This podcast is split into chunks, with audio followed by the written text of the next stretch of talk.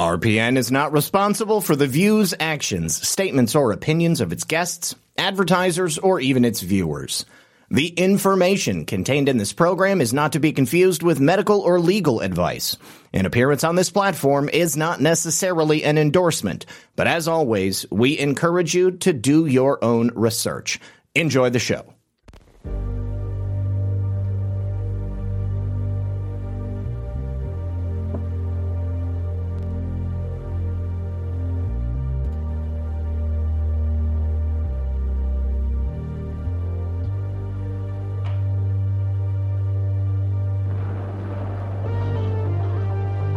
Good evening, everyone.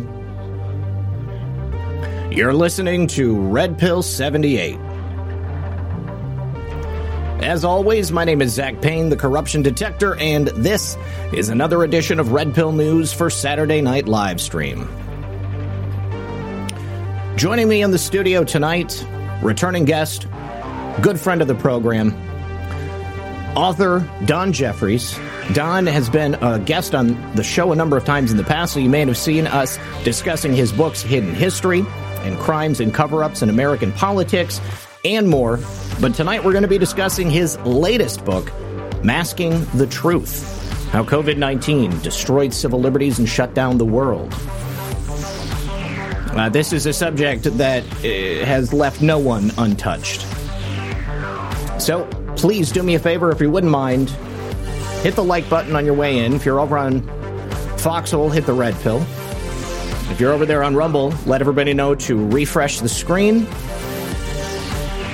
And I would sincerely appreciate it if you shared the show. All right, without further ado, sit back, relax, grab your popcorn, and we're going to be right back with Don Jeffries after this special message from the sponsor of tonight's program. Now, according to reports, a new cyber attack occurs every 39 seconds. And many of these attacks are on financial institutions like banks because cyber criminals have realized that's where the most valuable data is. And this is why I highly recommend Virtual Shield 1 to put your security in your hands. Virtual Shield 1 is an advanced identity protection suite that includes Virtual Shield's military grade VPN with a strict no log policy, $1 million in insurance, social security protection, dark web monitoring, and more. Virtual Shield now offers delete me capabilities to locate and help hide your information from search results and people's search websites. You can sign up today to get a 60 day risk free trial of Virtual Shield 1, along with several free bonuses included completely free. Just simply go to the special website in the description of this video, virtualshield.com forward slash redpill78. Once again, that's virtualshield.com forward slash redpill78. And when you support my sponsors, you support this channel. All right, good evening, everyone. Welcome back. Thank you so much for joining us, and please join me in welcoming our guest for this evening, the esteemed Donald Jeffries. Don, how you doing tonight, buddy? Fine, Zak. It's great to be back on your show. Awesome. It is always a pleasure to be able to welcome you back. And uh, of course, I mentioned that we are going to be discussing your latest book tonight. You guys, if you're not aware, Don is an accomplished author. Uh, he has uh, several different books that he's released. We've talked about a number of them here on the show in the past. And uh, Don, uh, you the last time you were here, uh, it was under you know unfortunate circumstances. We were discussing the the situation with your brother, um, and I'm assuming that he was uh, the impetus for the writing of this latest book, Masking the Truth. Is that right? Well, he was he was the reason that I finished it. Yeah, because I, I had started writing the book um, when this COVID thing began, and uh, I, I, didn't know what it was. It was unclear to me. I didn't know what the uh, where it was going. I didn't know what the, know what the end game was. Still not sure the actual end game. But um, at length, I finally put it aside, and I started working on uh, the next volume of Hidden History, and just kind of put it aside. But I'd written a chunk of it uh, part A, basically part one. But then when the vaccine uh, came along, I began it became interesting again. And then my brother was, uh, as I say, was murdered by hospital protocol in January 2022. As so many others have been. I've had lots of those people on my show. And it was amazing to discover, hear from people all over the world that went through the exact same thing with their loved ones. So that really pissed me off, and it uh, it gave me an inspiration to finish it. So I uh, I had to do it for him, if for nothing else. And uh, so that you know, was obviously uh, something that inspired me to write the rest of the book. And so uh, it was it was finished to, to, the extent that I can finish it. As I said, there's really no way to end a book like this because is this it's over? Ongoing. I don't know. Yeah, yeah, it's ongoing. So I did as best I could and took it right up to the the moment that I could, and uh, we'll see where it goes from here. But I think I told the whole story in the book. Has there been any uh, uh, updates on the case with your brother? I didn't know if you had any perhaps legal challenges that you might be able to mount uh, as a result of what happened with him. Well, no, I think I would wait for uh, um, if there's a class action lawsuit just to join in. Uh, there may be right now in California. There are uh, two lawsuits ongoing for again almost identical deaths patients in a couple hospitals out there. We'll see how that goes. I imagine if enough of these are successful, that a lot of people will join together and have a collective uh, class action lawsuit. But the problem with this, you know, Zak, is that you really can you're, you're suing the system basically. Mm-hmm. Because who are you going to sue? Because I can't. It's really not you know a particular doctor or they're all following this hideous protocol, and it's because the protocol is profitable for the system. Remdesivir ventilators, all the rest. They make a lot of money by using that. So uh, they stress that this is a protocol. Certainly, the nurses they just you know, go along with it. So um, you can't really sue like a negligent doctor that did because they're all they did what they were told to do. But the system is the one that needs to be held accountable for it because they uh, held profits above uh, humanity and they killed a bunch of people. They made a lot of money doing it.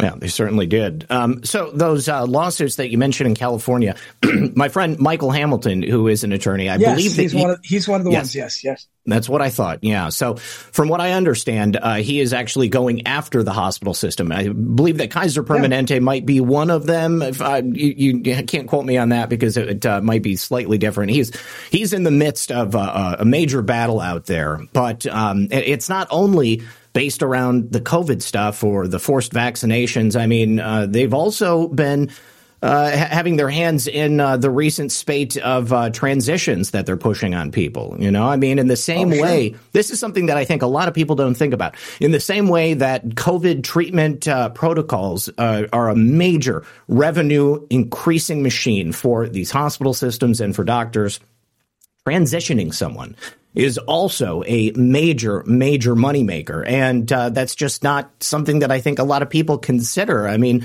it's really unfortunate that people have been reduced to numbers like this. But I mean, that's kind of the way it is across the board with anything, isn't it now?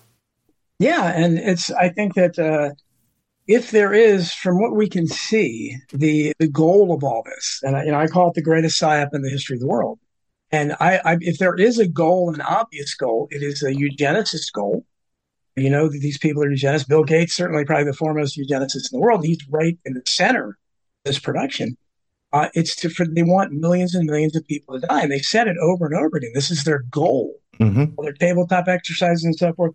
So if you combine what we see with COVID, where you have an unimaginable amount of people that have died from the warp speed vaccine, we don't even know. Unimaginable people that have died, like my brother did from hospital protocol. Again, we don't know. You combine that with the transgender agenda, which has caught fire right in the middle of this. Really, the last couple of years, this thing has gone just on warp speed itself, along with the vaccine. And what do they all have in common? They all have in common if, if you're if you're killing people, and as my friend Naomi Wolf has shown, look at the Pfizer documents and you see how the vaccine messed with reproductive organs of women and men both. Yeah. Testosterone levels are dropping in men. So they were already having fewer children. But the transgender craze ensures that there will be fewer and fewer children. Girls turn to boys, boys turn to girls. You're not going to have babies. So again, that that serves the purpose of eugenics. They want to get rid of people. So I think it's a combination of factors, and I don't think it's an accident that this is happening at the same time. And uh, it's it's hideous. It's basically an anti-life agenda. But you know, I've written about that before. We are basically the people that rule us are pro-death. Mm-hmm. They, they everything they push. They and and uh, Alex Jones is it's not crazy when he talked about these people. Really, they do believe that human beings are a scourge on the planet. Mm-hmm. That's why you see the AI coming out as well. They do want to merge with AI and achieve their version of immortality because they don't believe in God. I don't think they're going to get that kind of immortality, spiritual immortality. This is what they're doing, and they they, they don't want the regular humans. So they uh, and they get enough AI technology, they don't even need the grunt the people to do the grunt work anymore. So it's, I think that's what this is about. I don't know, but I also think there's an element too of just seeing how far they can push things. Certainly with the lockdowns and everything. So, uh, will there ever be any blowback? And there wasn't any blowback. So they realized they should know now they can push as much as they want. And the next time they decide to try something, they know there's not going to be any any uh, uh, pushback because they shut down the entire world, Zak. And I point that out, the entire world. This was a worldwide production. It wasn't just America. Within like less than a week, they didn't need a single troop. They didn't need a single cop. They, and not a single shot was fired. That's the saddest thing of all this is that no one questioned it from the very beginning. And what makes my book different than all the others, you know, Naomi Wolf wrote a, wrote a fine book. Robert F. Kennedy Jr. wrote a fine book about Fauci. Alex Berenson, Peter McCullough. They've been good books, but mine is the only one that starts at point A. I don't, I don't, I don't accept, for instance, that there was a virus and then this happened in response to it. I look, okay, what is that virus? Where, what, what happened? Exactly what was it? What is COVID 19? Nobody else asked that question. And so I discovered in there that, that COVID 19 has never been isolated. The government tells you strain has never been isolated. So they can't prove it exists because if you can't isolate it, you can't prove it exists. If, if, if COVID 19 was on trial in a courtroom, boy, Your Honor, you know, we're throwing this case out because we can't produce any isolates of it. So I talk about the empty hospitals. I've interviewed those people on my show, Jason Goodman and Citizen Richard. These guys did great work. I talk about the uh, the alleged freezer trucks that had bodies where you had people out there filming them and showing they were all in the off position. They were absolute monstrous lies. All the media talked about it. Oh, there's been bodies in these trucks on the Schenectady River for a year. I mean, lies that are, you know, beyond science fiction. I talk about the dancing nurses. They're all part of this. Mm-hmm. I worked in a hospital. And I can tell you, under no circumstances would you see 10, 12 nurses stage a production number, well professionally choreographed, and then be interviewed on the Today Show about it, even if it was a slow time. I mean, the hospital would never allow that, mm-hmm. any hospital. But to do it in the midst of an alleged pandemic, this, this again, there were. This thing is based on nothing. They, they called the Warren uh, report uh, a, a, a, house of cards that was going to collapse. This, this, you have to come up with a new kind of uh, uh, way to describe this. This is you just scratch a little bit, and it all falls falls apart. What is COVID nineteen? If is COVID nineteen is a 2019 version of the early coronavirus, yep. what happened to COVID 20? What happened to COVID 21? What happened to COVID 22? They're just never. We're never going to have any more coronaviruses. What happened to the viral theory? I don't know if Andrew Kaufman is right or not that there are no viruses. I, I don't know enough about that. But I do know if you believe that these things are viruses, we've been taught science tells you viruses burn out in the heat. Mm-hmm. So how do these things keep coming up? China just recently today, we're going to have 65 million new cases this summer. And again, that conflicts with all medical history. So they have to come up with some new explanation, and they're not even explaining it. They're just throwing it out there. Oh, more COVID, more COVID, new, more dangerous than ever.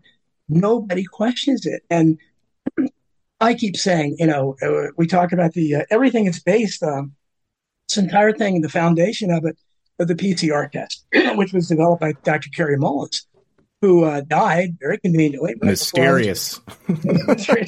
very convenient time. And uh, right after bad mouthing Fauci, I have all the quotes in the book.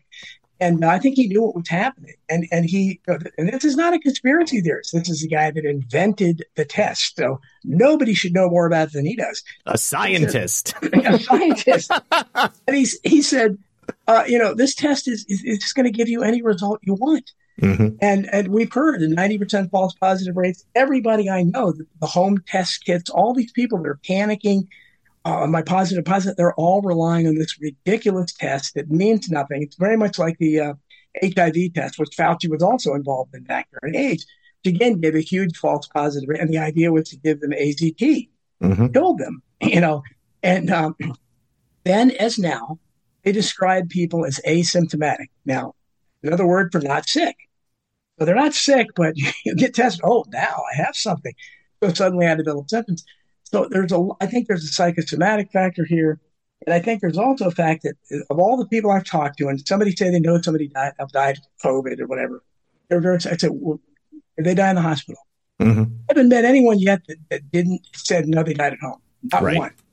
So again, I think well, we the hospital. So supposedly, what was it? Diamond or Silk supposedly died from oh, COVID at home. That's the only one well, that I've ever heard of. But, but that, that's sketchy too. That's that story doesn't really make a lot of the sense. The whole thing is sketchy, yeah. and we don't know was she vaccinated? It's kind of unclear. And, well, I, from from what I understand, she wasn't. But you know, if I had to guess, honestly, I mean, I would say that it's likely that she was assassinated. You know, I mean, like, can can you imagine the the psychological power that the people on the left or the or the uh, uh, the decision makers, you know, trying to control this this entire psyop, you know, h- how much psychological power it has. You know, oh, you know, this uh, this conservative uh, tele or broadcaster, you know, out there spewing yeah. her her uh, unscientific lies all day, and she dies of COVID. I, I saw people celebrating online on Twitter. It was disgusting. Oh, yeah, yeah, we have that. Well, the, the one that survived, I guess it was. Uh, Silk. I, don't, I forget which one died. The, yeah. one, the one that survived had some very, and I haven't heard from her since. She had some very interesting comments where she seemed to be alluding mm-hmm. to the vaccine, and and she was kind. I, I, it was kind of unclear what you were saying, but she was blaming somebody or something for it. It looked like she was talking about the vaccine. I don't know, but I haven't.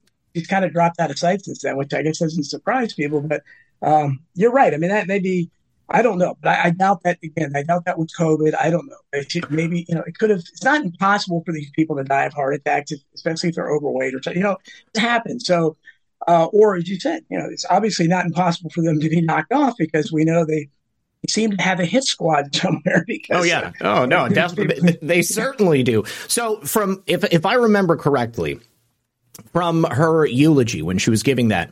Um, the insinuation was that yes, these vaccines are killing people, but I but I also saw her state uh, offline someplace else that uh, that neither of them were vaccinated, but that it was more the implication of people were getting sick and it wasn't what we were being told and that perhaps it was a biological weapon. Because you know i mean let's let's go back to the idea of viruses not existing. I've, I've definitely had some uh, some great shows talking about this uh, viral delusion theory you know mm-hmm. the idea that you know they haven't isolated viruses. You, you say that people just like instinctively say, well, you're crazy, even though they believe some of the baddiest things that I've ever heard. You know, I mean, it just, it, it goes, goes like that. People choose what they want to believe, or they look into it and they say, well, there's some evidence for it. And if you look into this specific one, yeah, they haven't actually isolated viruses. You know, they've t- they found parts of different things, and then they have attributed them to whatever it is they're looking for, and then they say, you know, this is what it is, and here's the science, and you just got to trust us on it. So you know, I, I don't know what it, I don't know what it is. I think that it was a biological weapon of unknown origin. I can't tell you because I'm not a scientist. I wasn't in the research labs. I don't know enough to be able to put a fine point on it. But I mean, I can tell you, I know people who got sick. I got sick. Yeah, I got sick uh, one time, and it was uh, I was deathly ill. I never went to the hospital. I was like, "There's no way I'm going to let myself go to the hospital." Thank goodness you did. Yeah. yeah, but for like ten days, I couldn't get off the couch. I I lost twenty pounds. I could hardly eat. You know, I still have not regained my sense of taste and smell. Uh, I still have tinnitus. All three of those things just like so strange. You know, definitely not associated with your average cold or flu. And, and I don't know what happened. You know, I don't know what the point was or, or, you know, how that occurred, but I can tell you, I definitely experienced something. And I, I, and I don't think in my case it was psychosomatic, although I think you're right. I think people certainly have the ability to fall into yes. that because we had all of that messaging going on all the time.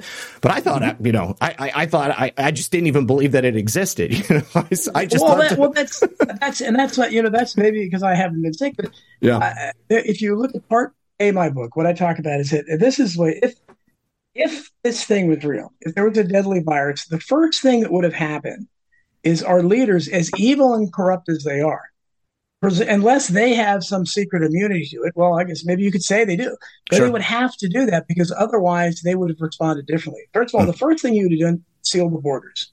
Mm-hmm. Borders were never sealed, not under Trump, let alone Biden.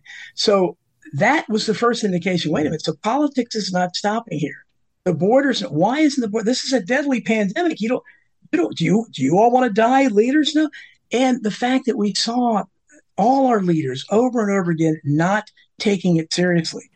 They were all without, I mean, I, we know how ridiculous the mask thing was, but they were constantly caught without their masks. They were constantly caught hugging and, and not practicing social distancing stuff. So they didn't appear to be scared of anything. No, no. So, so pandemic so for thee, but not for me. yeah, yeah. So that's so. And I, you know, I knew uh, Tim Kelly is a talk show host, underrated guy who uh, he was very sick for a while, and I he doesn't know. But again, he went in the hospital too. And we have Rob Skiba. I interviewed his uh, who was big in our world, and I interviewed his uh, his widow Sheila. He must have been incredibly sick because he went to the hospital knowing what he knew, and they killed him. Yeah. But you know, unfortunately, but so it's good thing you didn't. But so I don't know. I mean, sir, I don't. When people say that, I certainly don't put it past them. It's not like they they wouldn't do something like that, and it would be a lot easier for them to do it, I guess, than you know anything uh, more elaborate. But uh, I just all I can do is analyze the data, and I know that we looked at the numbers. In part, the first part of my book is concerned with whatever COVID is. The 2nd mm-hmm. part is the vaccine stuff. But first part is COVID, what led up to the vaccine, and when you look at the dancing nurses in the hospital, the empty hospitals, why were they why were they making up stories about bodies in refrigerated trucks? Why were they making up stories about prisoners on Rikers Island? These kind of things. Let go. I, I, want to talk a little bit about the bodies in uh, in, in the freezers, or you know, the, I, I remember seeing a clip of what looked like a, uh, like a bulldozer, like moving bags yes. of bodies like into an yes. open pit. Like I was like, what the hell is this Auschwitz or something? You know? Yes, yes, yes. It's ridiculous. I mean, I, I again, I worked in a hospital and uh, you know, I, I, you know, I saw the sausage being made, so that's another reason I'm not too surprised at this because I don't have a very high opinion of the medical industrial complex. Yeah, me either. If you if you, if you work at a restaurant, you're not going to eat there. Uh, so it's, it's, it's, the same thing. So it's the same thing when when you see the sausage being made, you know, behind the scenes. But still, as bad as I think these people are, they would never have treated. I mean, I saw a film supposedly where they were like, you said it had, had like a body on a forklift outside. I mean, that yeah. that would just never happen. Not in a million years. It was, and they would they wouldn't put bodies in a refrigerated truck on the Schenectady River for a year. It's like, so you mean none of those people had anybody that were interested in claiming their? I mean, each the stories made no sense. And when you had um, first had um, I got, you got Jason, uh, Jason Goodman, and then you had Citizen Richard they were going up and interview. I don't know if you saw those videos. You saw the videos of the EMT personnel smoking cigarettes and laughing. Every time oh, they'd ask them about COVID, they started laughing. Yes, yes. What? And all the ambulances were unused.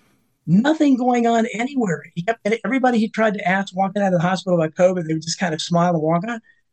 That doesn't make any sense. That's not. No. I don't know what pandemic's supposed to look like, but it didn't. Look, it shouldn't have looked like it. Bad, I don't think.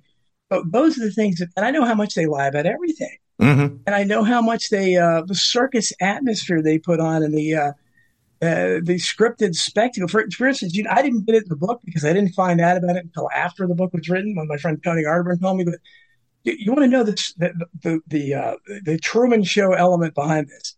You know what the name of the first patient that allegedly got COVID in England was? Uh, I think I've heard this, but tell me, tell me. William Shakespeare. Well, the one and only. I, I mean, I, your, I mean, Your Honor, I rest my case. Couldn't I mean, write a better story.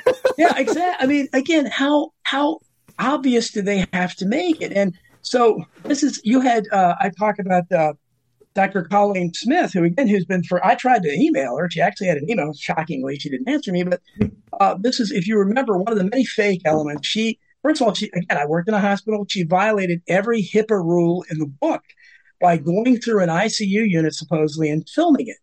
And what she was harping on, man, again, this is when they were really beating on Trump constantly because Trump was playing the part of being skeptical about it, not taking it seriously. So they were beating on him nonstop. We need more ventilators. We didn't know yet that ventilators were going to kill a lot of people, but it's constant. We need more ventilators, more ventilators. And uh, so she was talking about, we don't have enough ventilators in here. We don't have enough. How are we supposed to treat these people? So again, violating HIPAA regulations, New York Times has a front page story about it. Uh, Dr. Colleen Smith, again, you want to bring up the Sandy Hookish element here. Dr. Colleen Smith is an expert in what they call medical simulation. Oh, really? What the hell is what the hell is medical simulation? I don't know what it is. I've never heard of it, but it certainly sounds hoaxy. It doesn't. I mean, does it? Doesn't see if you if you're gonna come up with a psyop, you know, medical simulation. But I mean, so go back and look at those dancing nurses. They appear to be either, I don't know which would be worse, real patients on gurneys or mannequins. Mm-hmm. I don't know which is worse.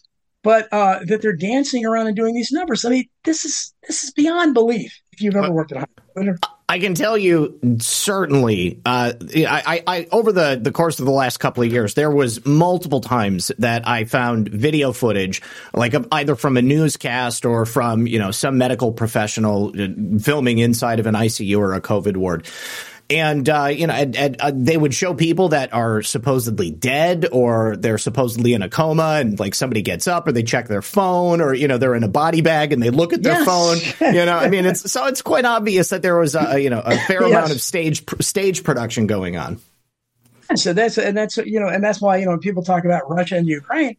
I can't get that picture out of my head of supposedly the dead bodies and body bags, and the guy, one of the dead bodies, unzips the body bag and starts smoking a cigarette out there videos out there. So you know, it, it, and we saw the same kind of thing during the COVID. So it's people wonder why. And if you go back and look, I I, I take this back to the very beginning.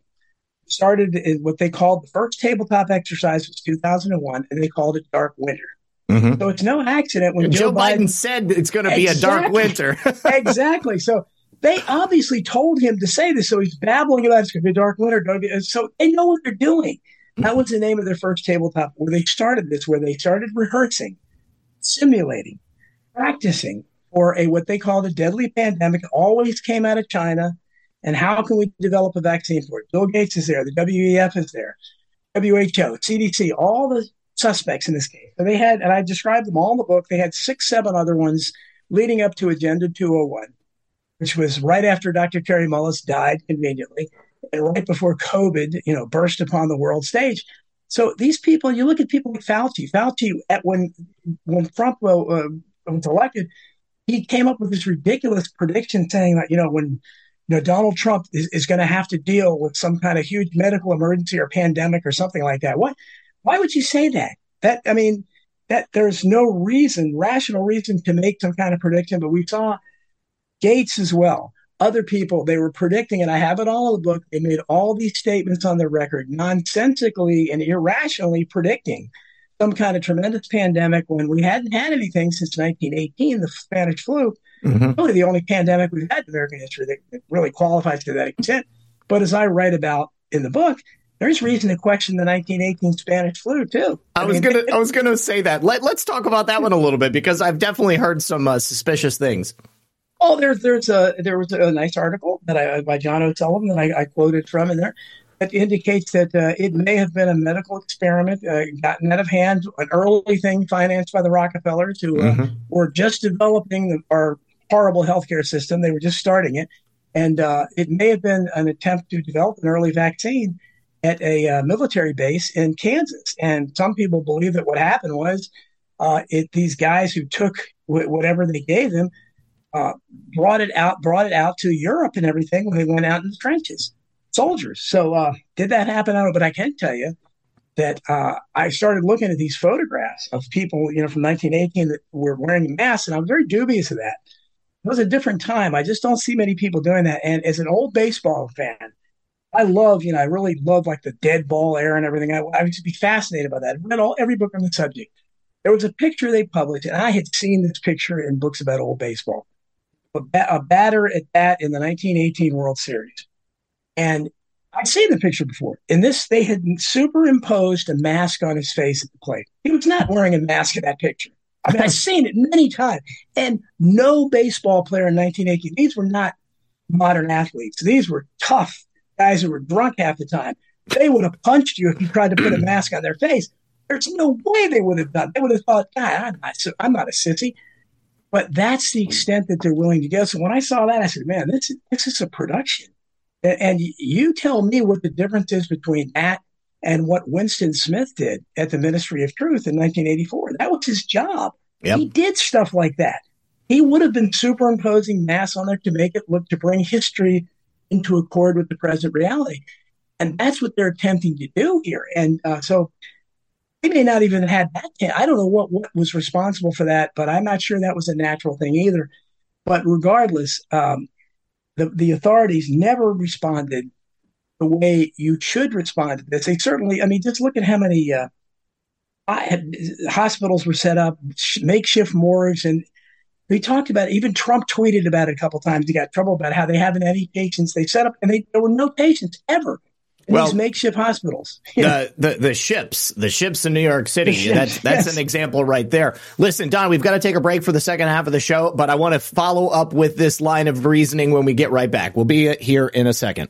If you're thinking about heading to Binance, or you already have an account there, or maybe you're going to open a crypto account at some other large global exchange, I want you to stop and instead head on over to mydigitalmoney.com. Now, why is that? Well, because last month it was revealed that Binance has been commingling customer funds, at least in 2020 and 2021. This is a clear breach of U.S. financial rules that require that customer money be kept separate from company revenue. Now, Binance Binance has actually denied mixing these funds, but the SEC has another thought in mind. Now, if this sounds familiar, it's because this is the same exact situation that FTX was in that led to its epic downfall, taking $8.9 billion in customer funds with it. And this is why My Digital Money keeps your assets with a qualified custodian under your name. When you invest with My Digital Money, your funds are completely secure. It will never be commingled with company funds. And in fact, no matter what happens to my digital money, your funds will always be safe. Because you see, my digital money complies with regulations, regulations that are designed to protect you and your funds. So if you want to invest in cryptocurrency, invest with my digital money. Head on over to mydigitalmoney.com by clicking the link in the description box below, or you can give them a call at 833 636 2008. And when you support my sponsors, you support this channel. All right, we are back. So the USS Comfort departed New York City after treating less than 200 patients. You want to hear something interesting, Don? I had a guest uh, a couple of months back, um, John Cullen. He said that at the exact same time that they uh, sent these ships to New York City, supposedly under the guise of uh, critical COVID care, there was also a, uh, a, a, a celestial body, like an asteroid or a meteor or something, that came very close to hitting the Earth. And he suggested that perhaps these ships had been sent out for disaster relief in the event that something like that would happen. I got to say, I think that that's more plausible than the idea yeah, that they would probably. be used for critical care for COVID patients, because as you can see, I mean, they, they were completely unnecessary. Absolutely. And again, that goes into if this was any kind of a deadly thing that escaped or was released, uh, you know, uh, on purpose, then you would not. There would be no reason for them to be lying, to be making it. To, and we see it. My book is full of what I could find that they admitted. People that were in, uh, you know, fell off roofs and had heart attacks and things that they they constantly padded the stats and claimed they'd had it covered. Now this this thing began in China supposedly, and uh, I go back to the very beginning. I analyzed what happened in China. I don't think people were really falling dead in the streets like they claimed early on. No, no, that was I, very, theater. Yeah, and I'm very dubious of the woman they filmed walking around spitting on doorknobs. I mean, what, what was, why did she want to spread it? You see, so again, they, they do these things. I'm very dubious to the fact they were nailing people shut inside their houses when they had open windows next to the nailed doors. None of it makes any sense. It was fear porn gone uh, crazy. And then very quietly, and I have in the book, the Chinese source admitted when when it moved on to Italy, they admitted that uh, well, actually, you know, we did include cases of pneumonia and flu, COVID cases. They admitted it. Then you go to Italy, lock down a whole. That's when the fear porn really began in earnest. The entire country is quarantined. Never happened before, so that got my attention. And uh, oh man, they're just dropping like thousands and thousands of people died. Then the ominous photo of ominous row of coffins is released theater, like the, the Sandy Hook conga line. You know, you release a photo and it's supposed to somehow explain things. Well, the people on the internet, no professional journalists, they quickly found that this was a photo that was 10 years old and from another part of the world. Mm-hmm. They didn't apologize. They don't care. They kept the fear porn up. And then the Italian media at the end of it just said, oh, by the way, actually, 99% uh, of these people were old people that died of other things. Mm-hmm. So again, it was so it was all, and, and then we saw the same thing in New York. New York had to change; they had to redo their statistics constantly.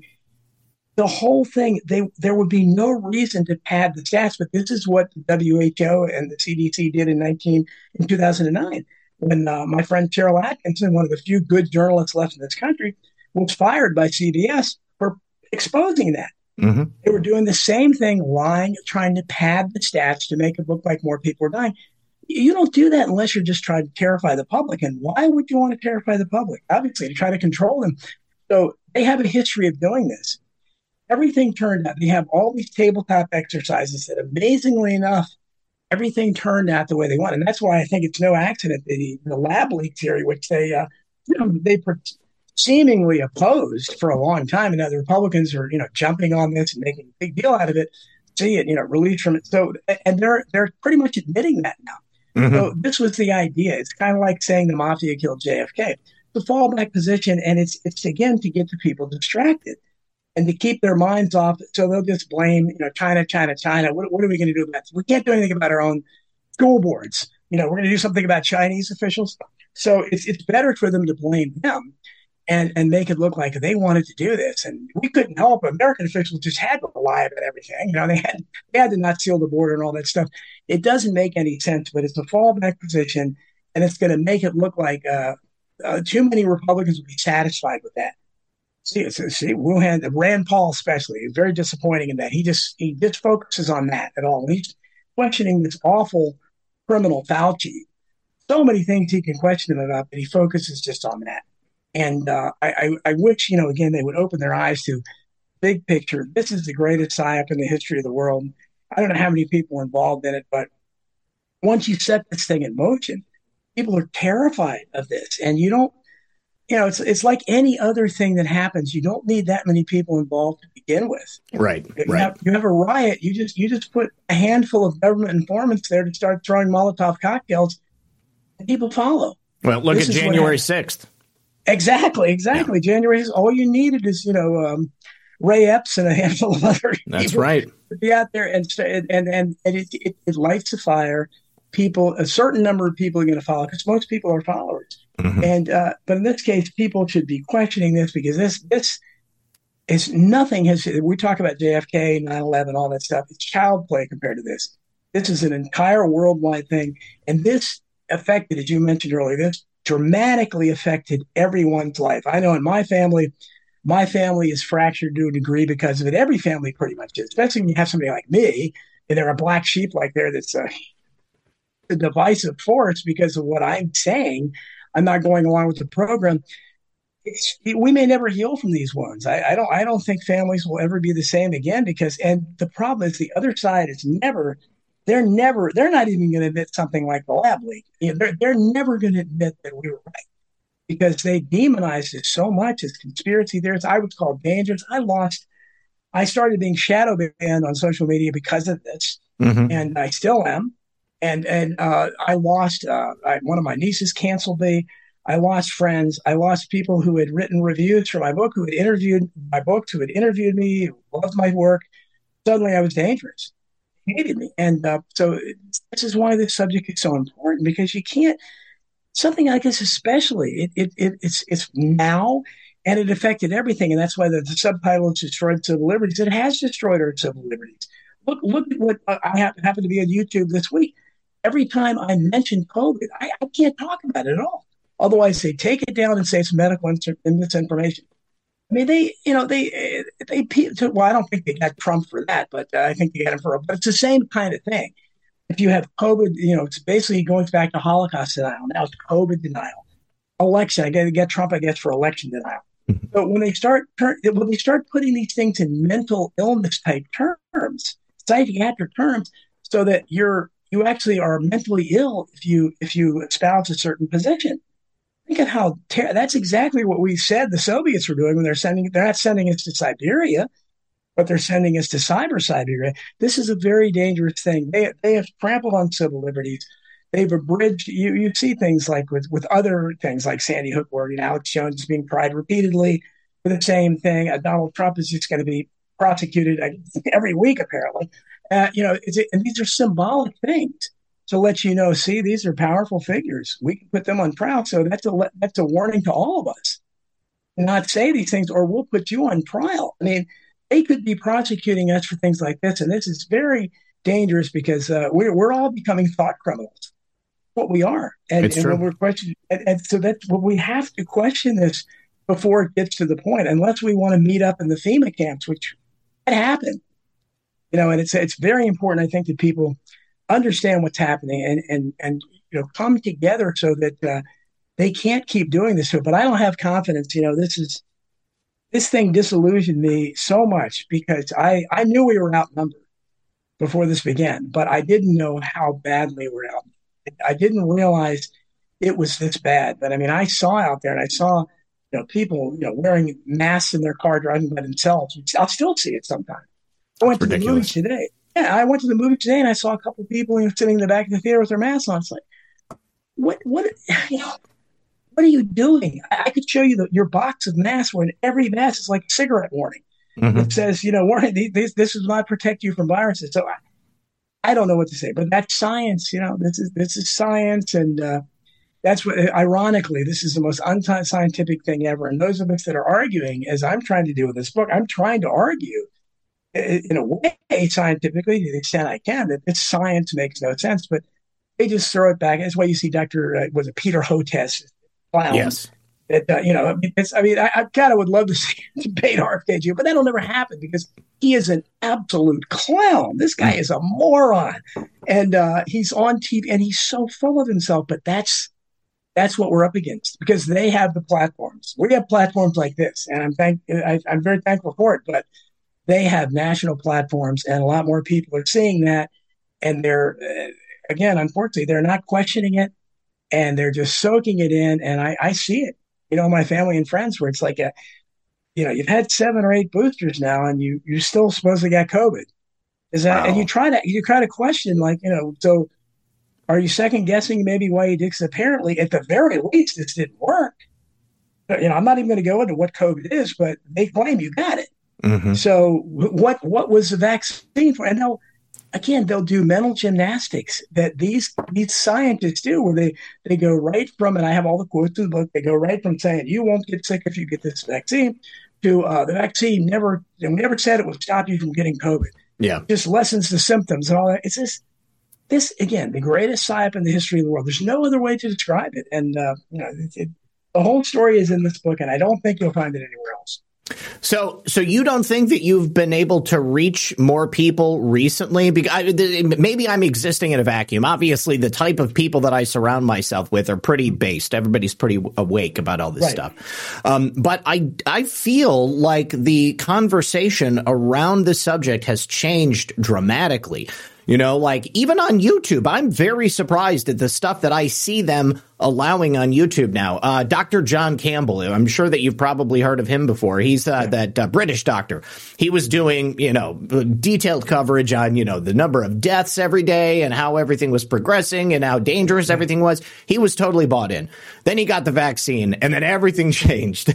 and so now, mm-hmm. you know, I mean, he's got heart problems. Uh, you know, he's talking about how, you know, despite the fact that people are getting vaccinated or they have gotten vaccinated and then boosted and boosted again, it's, uh, it's still happening happening, and there's all of these uh, issues with heart problems and uh, myocarditis and blood clots. I mean, so it, it, just as an outsider, as somebody who has also been talking about this for a very long time, it just feels like the the the, the number of people who are awake to what happened and at least the fact that they've been lied to. It, it, seems like it's increased. And I know I live in Florida, so you know all the people that are around me yeah, are, yeah. are, probably on the same page. But but yeah, yeah. You, you you don't think that uh, there is a mass awakening happening?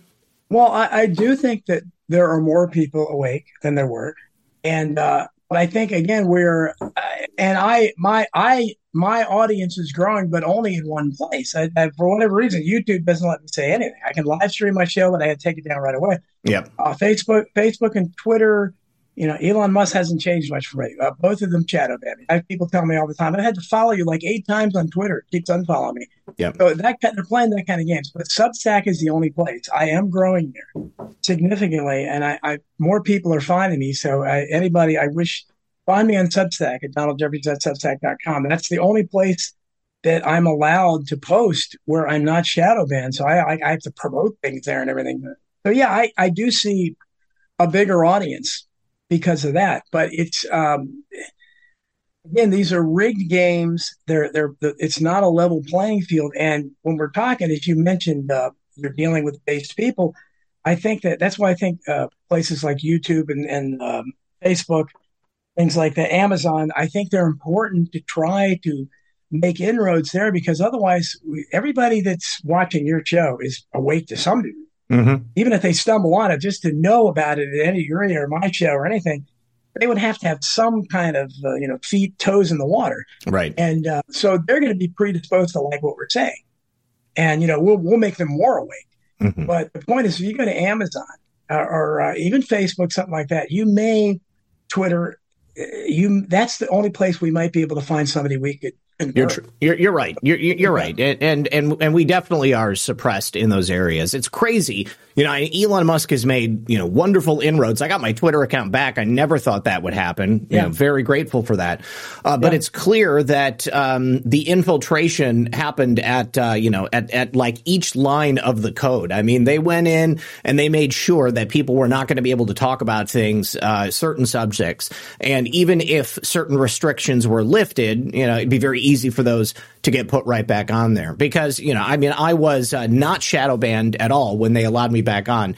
But then very quickly after that there was a couple of shadow bans different types that were uh, reapplied to my account. And uh, and it's obvious I mean Elon's done a number of uh, uh, firings since he got there. So there are still probably a lot of people who are like within the bowels of Twitter that are just waiting to shut people down on certain conversations. Yeah, well, I mean, I, I want to believe that Elon had said some uh, very interesting things, like just Trump did, and uh, very very similar in many ways. But then he goes and makes a very Trump-like appointment. He appointed this woman from the WEF as the head. Yeah. See, I mean, this is a this is a censorship junkie. Mm-hmm. She loves to say. So, I mean, again, I can't. I can't wrap. That's like Trump's four thousand degree chest. I don't understand that. Why would you, if you're trying to open Twitter up, why would you put someone in charge who wants to shut people down. So, and he, if you look, I, I tried to tweet him. Of course, he's not going to pay attention to me, but he had thousands and thousands of tweets and they're almost 100% negative when he, you know, appointed her. He should have got the message, and he had no defense at all, really. Mm-hmm. But um, so I don't know, but uh, but it's bad. It's, certainly, maybe there's some hope there. I'm hoping Facebook. I don't, I don't see any. There's, there's. It's almost useless to me at this point. But um, this is the problem, is it because we social media is important now. You know, we have to try to, that's how we can win because we, we don't have access to. I had was very hopeful. I, I think that if Tucker Carlson hadn't been fired from Fox News when he was, because my book wasn't quite published yet, Masking the Truth, I am hopeful that he would have been interested in that. I don't know for sure, but it was a possibility at least. Sure. That would have been a huge jump if I could have gotten on there. And I think, uh, because of the nature of the book, it would have been perfect for one of those conversations on Tucker Carlson, whatever that hour long show he had. Right on Fox Nation. For, yeah. Right, right. I, I had high hopes that that would happen because he's had a lot of people that I'm connected to, like Naomi Wolf and many others that have been on his show. And uh, his producer had was interested in Survival of the Richest, one of my books. It just never happened, but now that's gone. So I don't know if there's well, I, I, would I would say, I would say don't give up on that because you know just because he hasn't gone back to that format fully no, yet, yeah. yeah. doesn't mean that he won't. And and and I mean it's it's just been obvious from the numbers. I mean, like the yeah, shows, the the five or six that he's done on Twitter, he's got many, many like like scores of more people there than he's he outdoing. It, what's hilarious, he's outdoing Fox. It's a, yeah, as a whole, one think, one five minute show, one ten minute show, and he's got more viewers than Fox has oh, in the entire twenty four hours. I, am a trusting guy, so I caught hell when he was fired because I said, look, he, he was the only show and only news show I've ever watched regularly. Mm-hmm. I mean, I and I, I, you know, I found myself agreeing with him almost all the time, and uh, I'm aware of his background. I said, but you know, I, you know, all I can do is analyze what he said. Mm-hmm. And uh, you know, if he, if he was a, a, disinfo agent, he was a really he was really great at it. And I was watching uh, his Twitter show uh, the other day, and just it just he's just stronger and stronger. Just he's oh. very, because he's so, so poignant. He, he's, yeah, yeah, he's great. I, I think that him getting fired from Fox was the best thing that could have happened, not only for him and for the truth, but for the alternative media uh, as, as a as a as an entity. You know, I never in my wildest dreams would I have thought that you know at any point I would be directly competing with Tucker Carlson, but that's basically what's happening right now because now he's an independent journalist. You know, But um, yeah. you know, it's great because it it uh, it helped people get away from Fox. I know a lot of people. Tucker was the only reason they were still watching Fox, and, and just oh, because yes, Tucker was on there, they would still tune in for you know yes, Bret Baier or you know whoever the other uh, shills are. You know, and uh, and so now they're just they're not even watching at all. And you know, on top of that, uh, we've had uh, some fairly good success recently with uh, with other major brands who have done things that we don't like. Budweiser, I don't drink, so it's not a problem for me. I just kept not drinking Budweiser. Um, sure. But uh, but you know, the same with uh, with Target and Disney. Disney yeah. is is I don't man, you know, I mean, I used to love Star Wars. I used to love uh, the Marvel superheroes, sure. and I, I, just can't enjoy any of them anymore. It's uh, they they've destroyed these brands, and uh, as, as, along with it, they've destroyed their customer base, and people are moving yeah. on to different types of entertainment and and, and news gathering uh, outlets. Yeah, well, it's great. Whatever we can do to, uh, I mean, I, the problem is that uh, these people are getting subsidies from the government or something. As I look at something like ESPN, ESPN uh, has been losing millions of subscribers for probably a decade. Mm-hmm. Their woke craziness and their anti-white agenda. They lost millions and millions of fans, and they didn't make any changes at all. They're still. It's. It, I mean, I, have, I haven't watched it in years, but if you turn it on, it's just. It's ridiculous. Mm-hmm. You might as well be watching. Uh, you know, a, a Black Lives Matter's headquarters or Antifa headquarters or something doesn't even resemble sports. But so I'm hopeful that uh, that people can make a you know difference to that. But uh, and I, it's nice to see that people do respond to some things, and they do respond to that. But I uh, and I think more uh, like you, I think more people are awake. But I think you know I I, I tell people all the time that, that we're this is a spiritual battle, and when mm-hmm. you look at the things. If I'm right, and this is the greatest psyop in the history of the world, and that they basically created fear mongered and just claimed that a cold, you know, maybe they found a way to tweak it and, or they knew it was going to be because some, some year the flu has been much deadlier than others. You know, killed 80,000 people in, in one year, the flu did not that long ago. So maybe they knew that somehow or something, but, uh, and I wouldn't put it past them. But if they came to the point where they lied about something like that, they made up something that really didn't exist in any tangible form. That's about as uh, evil as it gets, and then lied about the deaths and everything yeah. But this is we, we see on top of what's happening at the same time the transgender movement. There's there when you see little pictures of little girls uh, with their breasts cut off and their Frankenstein scars across their chest, and they're smiling mothers, and it's always the mothers, mm-hmm. and uh, and the ridiculous doctors who are sworn to Hippocratic oath smiling as well. There's there's a darkness there. I don't know any way to explain that except through their being touched by Satan. I, I, that's I, true. If that's not satanic, what is it? So we can only fight this. What we're fighting is satanic. If you look at the transgender stuff, when you look in the eyes of those people, you see how maniacal they are. And you're not even sure what they're, you know, what they're angry about, what they're fight. I, I don't even know half the time. What do you? I mean, I wrote a thing today on my Substack where I kind of combined a bunch of things, and I, uh, it's uh, you know the June Juneteenth uh, Titanic Pride, you know, where I combined the, the Titanic thing and Pride Month and Juneteenth. And uh, you know, I did it. I, I people are liking it, but it's you know what as Norm Macdonald once said. You know, he said it's not an achievement. What, you, what it's not an accomplishment. What are you proud of? And you know, the Bible. Again, I, I I'm not a Bible thumper, but I have faith, strong faith. I believe in God and Jesus Christ, and it's you know, pride. We're we're told pride was one of the seven deadly sins, right? Yes. So yes. This is why is it being celebrated, and especially for this. Why are so carried to its logical extreme, if white supremacists really exist, that that means that they're proud, you know, they're excessively proud of that being white. Why isn't that allowed? It's pride, right? Mm-hmm. Is pride good? I mean, it's it, the whole thing makes no sense. It's senseless. It's a uh, there are double standards everywhere, and I hope people start thinking and, and responding the right way because none of this makes any sense. I mean, yeah. what we're seeing is madness, and I think it's satanically inspired. We're in a spiritual battle. I know which side I'm on and it's not their side.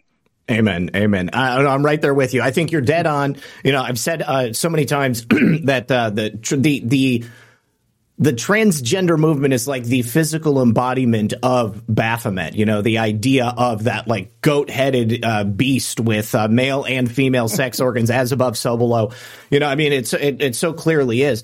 And uh, and you know, one thing I've often thought about. You know, I mean, um, we've had a, a, a spate of uh, violent or murderous attacks from people that are transgender It's been said for a long time that women who are on birth control, what are they taking? They're taking hormones. I mean, oftentimes they go out of their minds. Okay. They, you know, mood swings. They're just kind of crazy.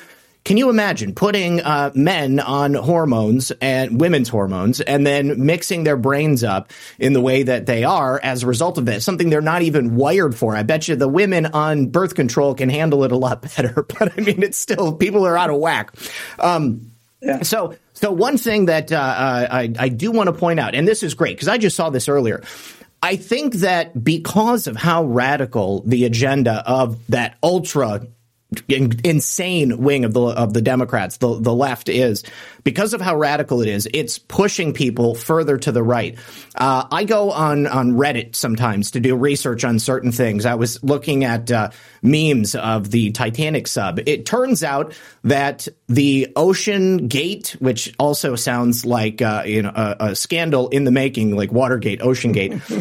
it turns out that they had screwed the monitor that allowed them to view the outside uh, and and pilot the sub. They had screwed that monitor into the carbon fiber hull, which was supposed to be keeping them safe at uh, you know fourteen thousand meters or whatever it is. Like I, I, you know, I'm not a structural engineer, but I could have told you, you know, that that wasn't going to be a good idea. So. Uh, beyond that, I was on there looking at that, but I started looking at posts by liberals in the conservative boards. And I can't tell you how many people I saw comments from who were like, I just registered as a Republican for the first time. You know, I am sick of, uh, you know, the white supremacy and trans rights and, you know, pride and all of this garbage being shoved down my throat. You know, they're like, you know, I, I never considered myself a Republican, but I can tell you what, I am not one of those people and I will refuse to support that agenda. I cannot vote for that. So I think that what we're seeing is this gradual swinging of the pendulum back, uh, you know, kind of to, to, the side of what's right and good. And so people are being pushed away from all of that insanity, and uh, and they've got no place else to go. Plus, they see they yeah, see yeah. how the country was under Donald Trump. They see uh, what the country is like under Joe Biden, and they see the government going after Donald Trump. They are expending, you know, no shortage of resources to make sure, as you said, he can get indicted for something different every other week. And now finally, the idea of Joe and Hunter Biden and the whole Biden crime family being as corrupt as you can possibly imagine, it's finally out there in the public. I mean, uh, when I got deleted from YouTube and from Twitter talking about the Hunter Biden laptop, it was a crazy conspiracy theory. You know, how could you imagine Joe Biden, the elder statesman? He's been in Congress for 40 plus years. You know, he'd never do anything wrong never had any idea about his son's business dealings. Well, now we have Hunter Biden's WhatsApp messages talking about uh, extorting $5 million from Chinese nationals. You know, Joe Biden, my father is sitting next to me. My father is expecting this money you promised us. Big guy. And so, yes, the big guy. And, and so now, I don't know if you saw it, but the White House uh, press briefings in, in the last 48 hours, uh, John Kirby, he just walked away from the podium. That guy is uh, as, as stoogey as they come. Uh, he is 100% spewing propaganda from the Biden regime, and he had no answers. He couldn't answer any of it because everybody knows and every mainstream media outlet is now asking the questions that are necessary. So uh, I feel really good about that stuff. The, the, the question is, is it going to permeate into enough people's minds so that they demand that something changes, uh, that we move out of this horror hellscape that we're currently living in? Well, I hope so. But the problem is that uh, you know, as, as, as, some people say that are black pilled like I am, you know, we just have to vote harder. I mean, we saw what happened in 2020. Uh, there was the response to that was to try to criminalize people who were complaining about it. We saw what happened to January 6th. Uh, yep. The, the, the greatest example of uh, people being uh, political prisoners in the history of this country. Still, people sitting there that have been denied all due process for two and a half years. I've had many of these people on my show. Uh, I had Ashley Babbitt's mother on my show, and uh, you know this is this is insane what we're seeing, and people getting draconian sentences out of it. The guy that got 18 years, uh, and I don't see anybody, not enough people anyhow, protesting or caring. And but that was all. They are in prison because they were there to protest an election. It's very dubious. Nothing. Not only was nothing done to change things before the 2022 midterms. But if anything, they made it easier for illegals to vote. They made it easier for mail-in ballots not to be checked. And we saw what happened in 2022 midterm. They considering the, the condition of the country already last November. Really, I don't know how any incumbents got reelected. But if, if the if the vote is legitimate, now of course the alternative is even sadder to think that people really are that stupid, and that, that may be possible because there's millions of people that are just it's shown how dumb they are that they like this tyranny. Because I I'm an old Democrat when I first started. I've never really been a Republican. I've kind of been driven over there to think that you know obviously they're much more palatable at this point because they're not in- insane. You know, like the Democrats yeah. are. And the, the, the Democrats, there's not a single one in office. There people like my friend uh, Cynthia McKinney, Cindy Sheehan, Naomi Wolf, uh, they're, but they're they're not there anymore. They're they're, they're not any more welcome in the Democratic Party than I am. they're right wing so, radicals now. yes, yeah. Well, Dennis Kucinich is is uh, who was uh, one of my favorites. Is uh, Bobby Kennedy Jr.'s uh, campaign manager. They're not welcome in that party, and so it's you know to see that uh, what is happening there. But in the 2022 election, the Republicans should have, and they and they were talking about a red wave. That's why it's unwise to make these kind of predictions because you set the people up for something, then you deflate them. Instead, they should have been talking ahead. Of, and Tucker was guilty of that too. You should have been talking about look.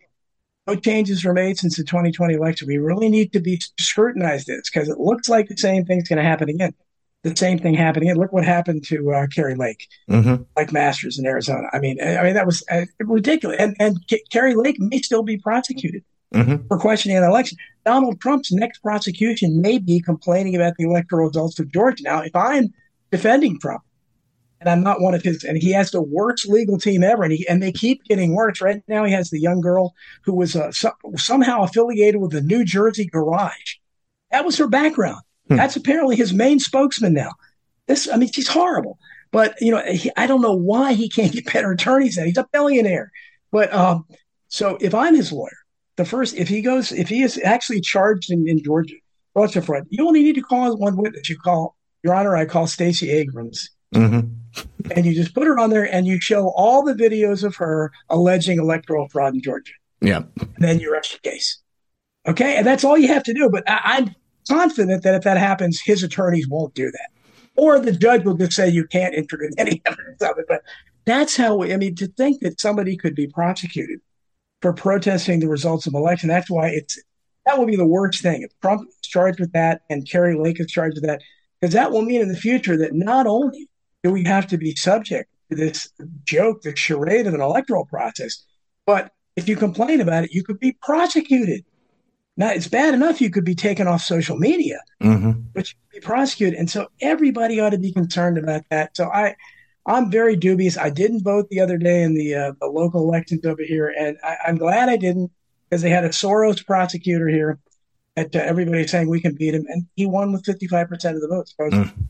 So, but again, I live in a very wealthy county, and I walk through my neighborhood and I see all the Democratic signs, you know, everywhere. So uh, it doesn't surprise me. This is full of government workers, full of double and triple dippers. These are people that that live off the system. They're, you know, they're, they're outside, uh, outer tier swamp dwellers. So uh, this is, but this is what we face. But uh, so I think that the disappointment of 2022, the fact that they barely got the uh, House, right? Is the House they barely got, and, mm-hmm. and, didn't get the Senate not enough of a majority, and you'd still have all those rhinos there. As long as you have Lindsey Graham and people like that that are that are running, and the Republican Party is supporting them, things going to change. Because that's not you, you, can have the Freedom Caucus, and, and they're pretty decent, but there's not enough of them, and that's why. And that's the opposition. There's no third party. I mean, I'm a third party guy. I'm an independent guy. That doesn't exist anymore. There's no hope of that anymore. It, it, all hope we have now is in what what it's there in the Republican Party but there's just not enough. Not, there's not enough MAGA candidates that win, whether legitimately or not. It doesn't seem like they're going to let them win. You had the, the guy, uh, I keep forgetting the guy that's uh, Ohio, the, the, the, the guy that. The, J.R. Majewski. J.D. Catch, Catch, Catch one. Um, one good guy, looks pretty good. But, um, you know, you had others that don't. So I don't know to what extent we can change this electoral. And, and I, I, don't know what the answer is. That's why I keep coming back to spirituality. I, I think you just have to have faith in God and uh, that's you know and try to prep, you know, have food, have water, have a backup generator, you know, that's that's the kind of stuff I think we can do. I don't know if that'll happen or not, but it's it's it's sad because you know if we if we can't, uh, I, I, see it around here. I live, uh, you know, next. I used to work in Loudoun County, Virginia. That was the epicenter of the school board battles. Oh yes, and I I don't see that anything's changed there. I, I mean, uh, if you if we can't change things at the school board level by voting, I don't think we can be done. I mean, because I, was hopeful that we could clean house there but the same stuff. They're doing the same stuff. They're still having books in libraries about you know grown men having sex with boys and all that stuff. And they're they're claiming you're for censorship. You want to get rid of that. Mm-hmm. That you want to ban books, and it's the same kind of thing. Critical race theory, transgender madness. In Loudoun County, they had to, uh, that's the place where they arrested the father when he right. protested the fact that his daughter was raped in a bathroom by a girl that yep. still had a penis. Yep. And yep. Uh, they just transferred to another school. So I, I don't know. I'm not very confident about it, but um, you know, it's, it's so I, am the ultimate black pilled guy, I guess, at this point, but I'm a black pilled guy with a lot of faith. All right. Good. I like to hear it. You know, I mean, I think you're right. I think that if things don't change fundamentally in a number of serious ways, uh, that, yeah, there's no way that we can overcome the institution of corruption that they have essentially woven through every fabric of, uh, of our nation at this point. but uh, I also believe that uh, it's an incredibly difficult knot to uh, to unwind, you know, and, and nothing's going to happen overnight. So we need people who do have faith. We need people who uh, can see the lies and uh, and who are willing to do the the extra lifting that's going to be required to get out there and to try to change things. It, it's not going to happen overnight. It will happen, uh, I believe, but I also think that it might require the complete dissolution of our system. I mean, we are headed towards. Yes.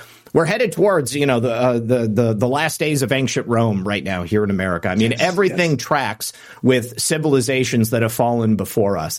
And when that happens, you're right. We got to be prepped. We, we've got to have, uh, you know, everything that we need to be self sufficient got to have our Second Amendment supplies, and you got to be ready to make sure that you and your family are safe. Um, listen, Don, we're going to open up the phones. We're going to bring in our first caller. We do have Motorola Moto G Pure. That is the name of the phone, but caller, whoever you are, we're going to bring you in in just a second. I just need to say for the sponsors for the final uh, end half of the program are my friends at onenessdrops.com. Onenessdrops.com, one of those uh, great prepper things that you should be having on hand. These are chlorine dioxide kits. They come in two different formulations, citric acid or hydrochloric acid, because of the miracle of chemistry. When you mix up parts A and B, doesn't matter what the original ingredients are, they become chlorine dioxide. And this is a substance that can be used uh, to kill a number of pathogens, to purify your water. If you have water from the tap that's no longer safe to drink, if you're trying to drink rainwater, you're drinking uh, pond water, whatever it might be, Chlorine dioxide is what you want to have on hand. You should be keeping this in your uh, your go bags. You should be keeping it in your camping supplies wherever you go. Take this stuff with you. And uh, this is also something that uh, NASA, although they have a uh, less than stellar reputation, called it um, the uh, uh, a miracle substance. I can't remember exactly what it was, but it, it, escapes me at the moment. But still, it, it's a good thing to have on hand. I highly recommend it. Use code RP78 to get 15% off at onenessdrops.com. And then also, our friends at My Patriot Supply, go to my special website, preparewithredpill78.com. Right now, you can save $80 off a four week supply of emergency food. There is breakfast, lunches, and dinners in there, over 2,000 calories a day. It'll stay good for up to 25 years. It is uh, a, a two big buckets that are waterproof, filled with 38 pounds of food. Again, one of these is good for a single person for four weeks. You would never have to leave the house if you had one of these kits at home. I personally think that you should have at least six months of emergency food on hand for every person that you have in your home. And of course, you should have a lot more than just that. But having this uh, is a good way to get started.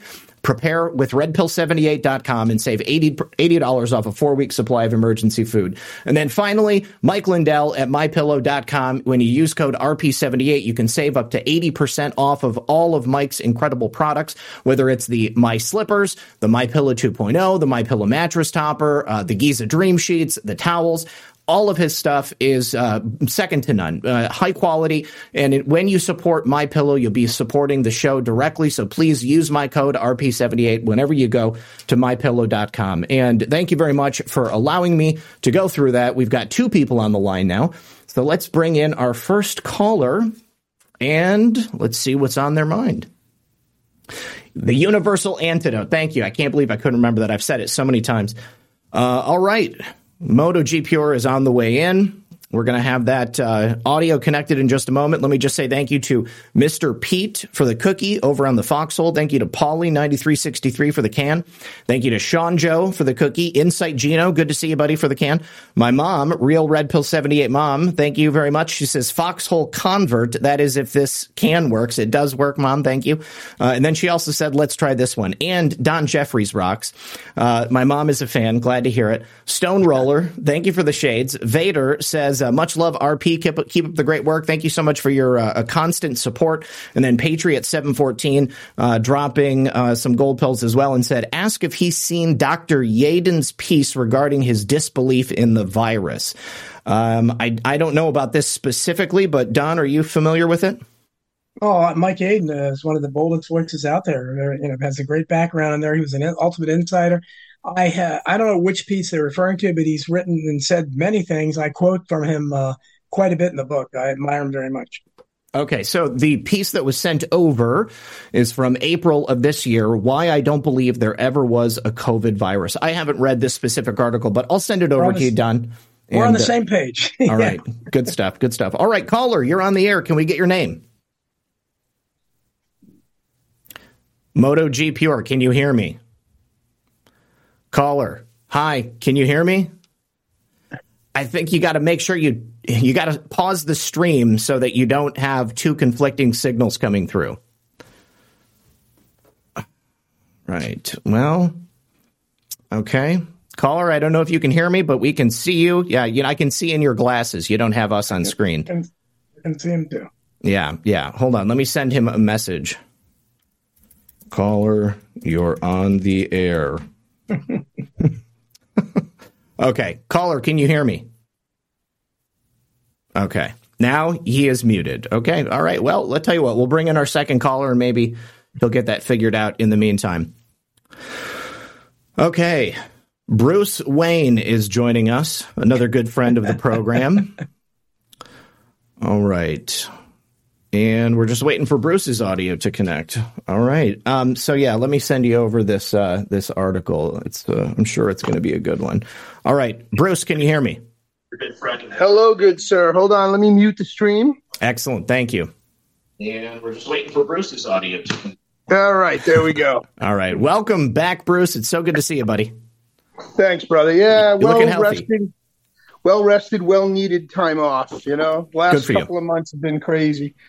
But uh, I wanted to thank Don Jeffries for coming out and, and talking with us tonight. And thank you, Zak, for everything you do. We love you.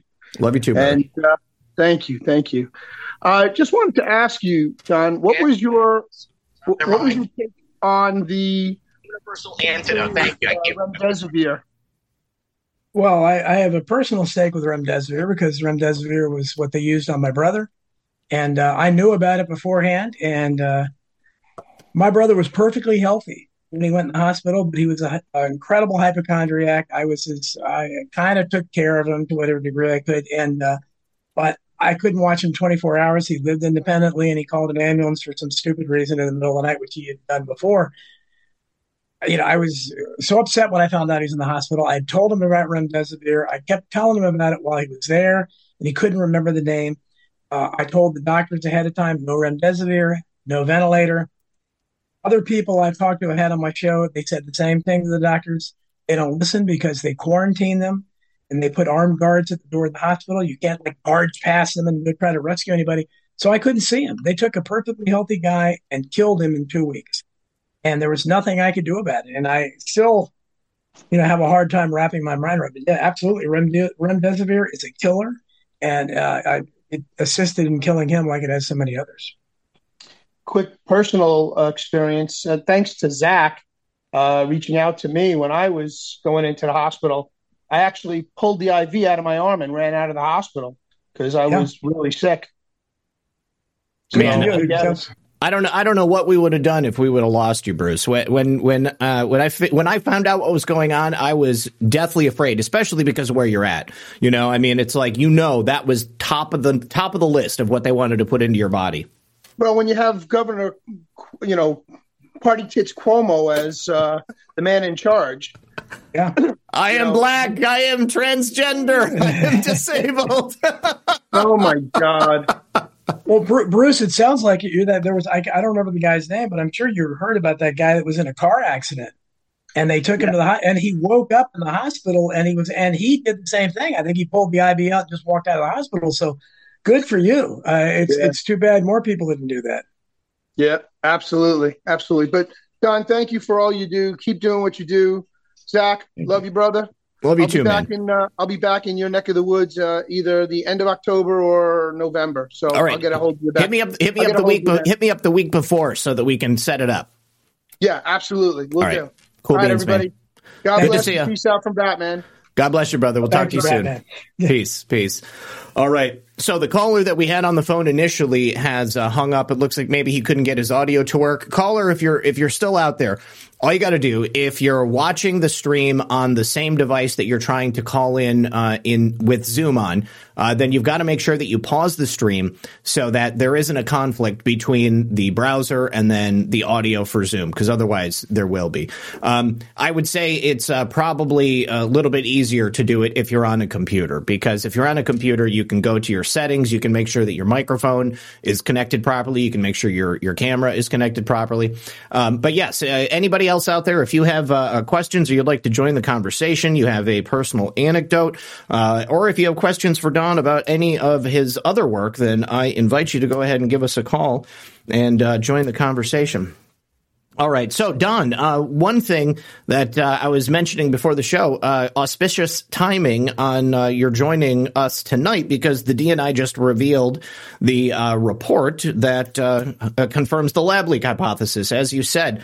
Um, you know, I mean, for myself and of course for many in my audience, I think everybody, it was kind of a really a non-starter because we knew that this was the case. I mean, it, it had tacitly been uh, revealed in the past. You know, I mean, the, the, lab leak, of course, it was the lab leak. Um, but uh, but uh, you know, my my one uh, what I'm wondering is, you know, how does that affect the millions of other people out there who bought into the CNN narrative, you know, that the lab leak was so, uh, you know, out there yeah. that it itself was a, a, conspiracy theory. It never would have happened that way. Obviously, Dr. Fauci said that there was no lab leak. Since that time, we've seen his personal emails, and we know that obviously he knew it from the start. Um, but uh, but I, mean, have you in your time uh, since this has uh, come out? I mean, has anybody spoken to you about this? I mean, anybody uh, done a mea culpa? No, no.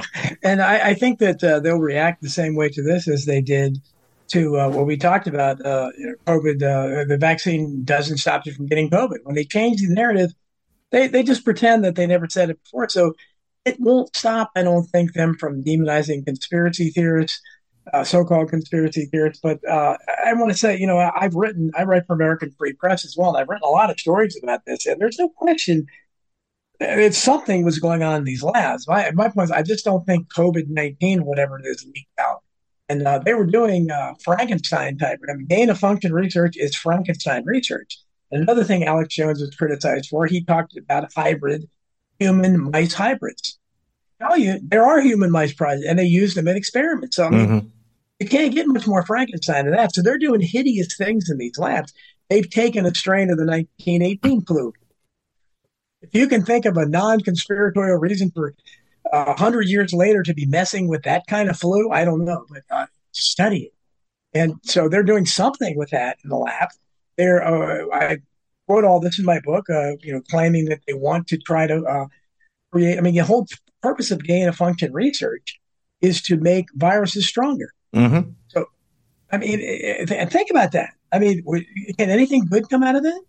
No. I mean, why would you want viruses to be stronger? I mean, biological weapons. I mean, that's that's yeah, the only exactly. thing. It's the only reason I can think about it. I, but it all goes back to you know the depopulation agenda we were talking about. I, I mean, yes. so many of these things that our leaders do, it just does not make any sense. But if you can reconcile the fact that they want to do away with, say, 70% of humanity on planet Earth, well, then it makes a lot of sense, you know? And, uh, you know, uh, also, I, I loved that point that you made earlier in the show about how, you know, all of these things are converging uh, to kind of uh, add to that Agenda 2030 wet dream that the elites have, you know, by uh, sterilizing the population, depopulating. I mean, I just yeah. saw an article uh, yesterday that uh, the well, I think it's the millennial generation. You know, they are the first to uh, uh have stopped having babies. Uh, they were probably the first full generation to be affected by this transgender propagandization and brainwashing, and so you know you've got the uh, the puberty blockers and the hormones that they're taking, and they're changing their genders, and so they're not having kids that way. And then the ones who aren't doing that are just not having kids because they've been told by Greta Thunberg that the the world is going to end if we keep having babies. Um, and uh, and I don't even know that there is enough uh, illegal immigrants coming into the country to replace that population that won't be there. But I mean, that yeah. seems like you know one of the reasons also why they're allowing the border to just remain open. Yeah, well, and it's it's again everything they everything they propose is anti-life, and I so when people talk about pro-life, it's way beyond abortion. Everything they say, when you you go back to uh, you, you look at what's happening in Canada, and, and I'm surprised it hasn't already can't happen here. It's, basically a suicide hotline where you call, and it's a pro-suicide oh, yeah. hotline. Yeah, you call them up for it, and they don't ask any questions. Uh, they, uh, Tucker Carlson had a uh, a woman on the show who was a um, a, a veteran, a Canadian military veteran, and she was just complaining about her apartment not having wheelchair access or something. And they told, they actually told her, "Would have you considered suicide?" I mean, the thing is, she's complaining about not having wheelchair access. So that's where they're at. And this is, you know, presumably a professional mm-hmm. that's answering theirs. So don't think that won't happen in America. And if you get all these people that gravitate to that business, Dr. Kevorkian types, who are, are uh, you know, eugenicists at heart, I guess. They want people to die. And uh, just and I've written about Dr. Kevorkian. Uh, it wasn't included in my uh, book, um, Hidden History, but I, I, published it on my blog. I published uh, chapters that don't get included in the book there. But uh, if people forget, that was the 90s, the 80s, and the 90s. Even then, and America hadn't transformed or devolved to the point it is yet now yet. We, we hadn't become America 2.0, what I call that yet at that point. But still, you had public opinion that was really solidly behind this guy who was nicknamed Dr. Death. Mm-hmm. And he, he was killing, he was basically a serial killer. And uh, you had people, he, he, it took, I don't know, four or five times before he was finally convicted of something. It, that, that was then. So you had the Terri Schiavo case, uh, I think was back in the 90s as well, uh, which was a euthanasia type case where you know, they, they pulled the plug on her. And, you know, mm-hmm. she was very Catholic. Her, her parents and everything wanted to, to stay alive. Uh, but the, the, husband obviously wanted to get that, you know, wanted to get on with his life and inherit money or whatever. And again, people, most of the public, even then, was on that side. I, I just, you know, people I know, I mean, so many, I pull a plug on me. You know, no extensive, most people say that. Mm-hmm. You know, very few people like me say, no, I want you to take every measure you can. You know, where there's, where there's, where there's uh, life, there's hope. But um, most people don't because we become a pro death culture. Mm-hmm. We really are pro pro life is not just about abortion, and so it's it's you know be they. I think one thing I think the Roe versus Wade decision overturning it, which looks on the surface as an anomaly because the rest of the decisions by the Supreme Court haven't been so great. That kind of stands out because it was a very controversial decision. But I look at it again in the big picture. Did they throw the crumb out there? That? Do they make it because they know there's not going to be as many abortions in the future because there's not going to be as many pregnancies? Yeah, it'll be unnecessary. So there, yeah, there won't even be a need for the debate because uh, apparently between uh, the vaccine and uh, hospital protocol and transgenderism, uh, you know, they're going to make it, you know, very hard for people to reproduce as it is. So, yes, and presumably, maybe the people that when they do, get pregnant, maybe they'd be more likely to have the baby. So I, I, I don't know, man. It's it's uh, but we are we are become a pro death culture instead well, of pro life. I, I, think probably the, uh, the the logical extension of, of this is that uh, perhaps people will be counseled to have abortions in the future. You know, I mean, uh, out of uh, this uh, uh, climate change death cult that's kind of sprung up from people like Greta Thunberg. In the same way that the woman in Canada you were mentioning, I just pulled up an article and showed it on screen as we were having that conversation. A disabled woman, she's a quadriplegic in Ontario, claims that Canada is forcing her to die by assisted suicide. It's not what I want. She's a 33 year old quadriplegic single mom raising two kids, both with disabilities. And uh, and she's obviously you know she's unable to do uh, quite a few things. I mean, a, a, a functioning society uh, would have infrastructure set up to to help this woman yes. you know live her life and and you know make accommodations. But uh, the Ontario government uh, apparently is forcing her to kill herself because they don't want to pay the twelve hundred dollars a month or something that it uh, that it requires. And yeah, it's it's a crazy thing, crazy crazy thing. All right, we've got our, our next caller on the line. I'm going to bring them in. Caller, you're on the air. Can we get your name? Sure. My name is Jay Bancaro. Hi, Jay. Welcome to the program. Make sure you got that stream muted in the background and tell us what's on your mind. Yeah, the yeah, it's muted. Um, yeah, I was just curious if um, if your guest or anybody else you've encountered may have uh, entertained the idea of going into a hospital as like doing kind of a James O'Keefe thing to actually. I mean, me. if there's any way to do that, I mean, I, seriously, it's just some way to nail these people because you know it is it continues right as we yeah. speak. Um, yeah, you know, Don, I think you, you hit it on the head. I mean, I personally would be worried about, you know, getting in too deep in something like that. But I yes. know that I would, yeah, I mean, because especially if you're at all sick, you know, I mean, you never know. I mean, uh, they have the ability to override uh, your wishes. You know, I mean, like they could if they know like that it's me or Don or somebody that has uh, uh, you know a, a known disinformation agent, as they might say, who's to say that they wouldn't right. uh, you know just you know sign a fifty one fifty, force us into uh, a seventy two hour hold, and then we just never come out the other side.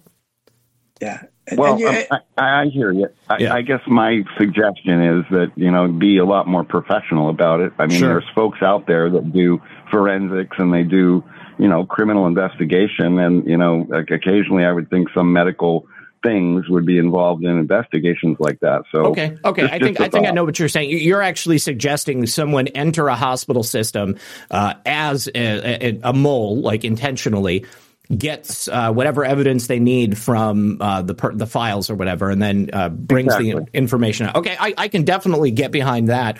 You know.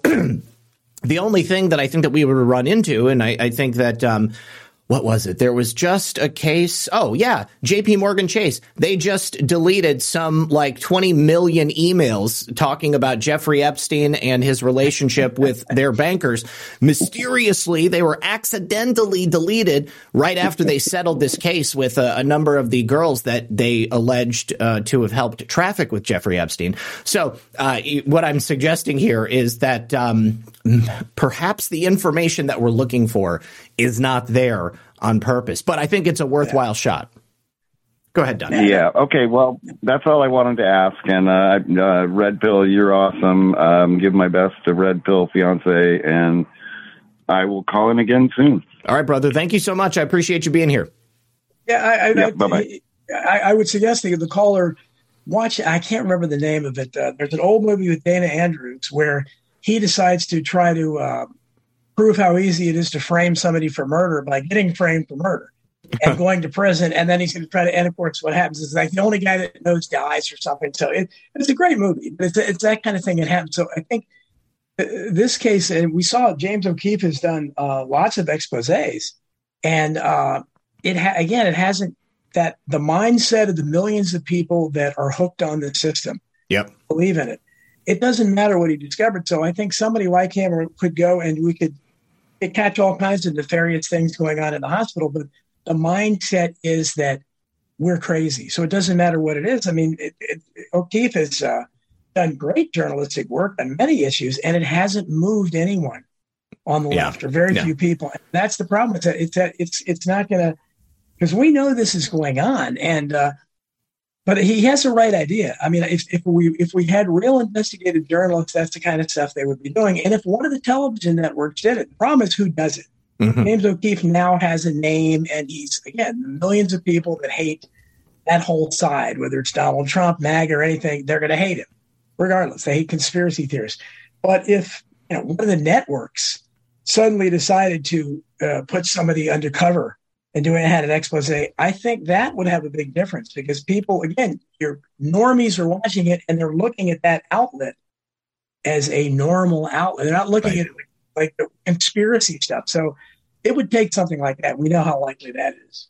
Yeah, no, I, I think you're right, and I think that uh, you know this is an open call to anybody who's uh, working in perhaps one of these hospital systems. If if you uh, are taking a look around, or, or, or you've considered at any time in the last three or four years that things are not what they seem, uh, you know, I implore you, please come forward and and let's try to do something like this, get it on the record. But you're right, Don. We we have been pushed into these echo chambers, whether it's in our communities or it's uh, in the the places we hang out online.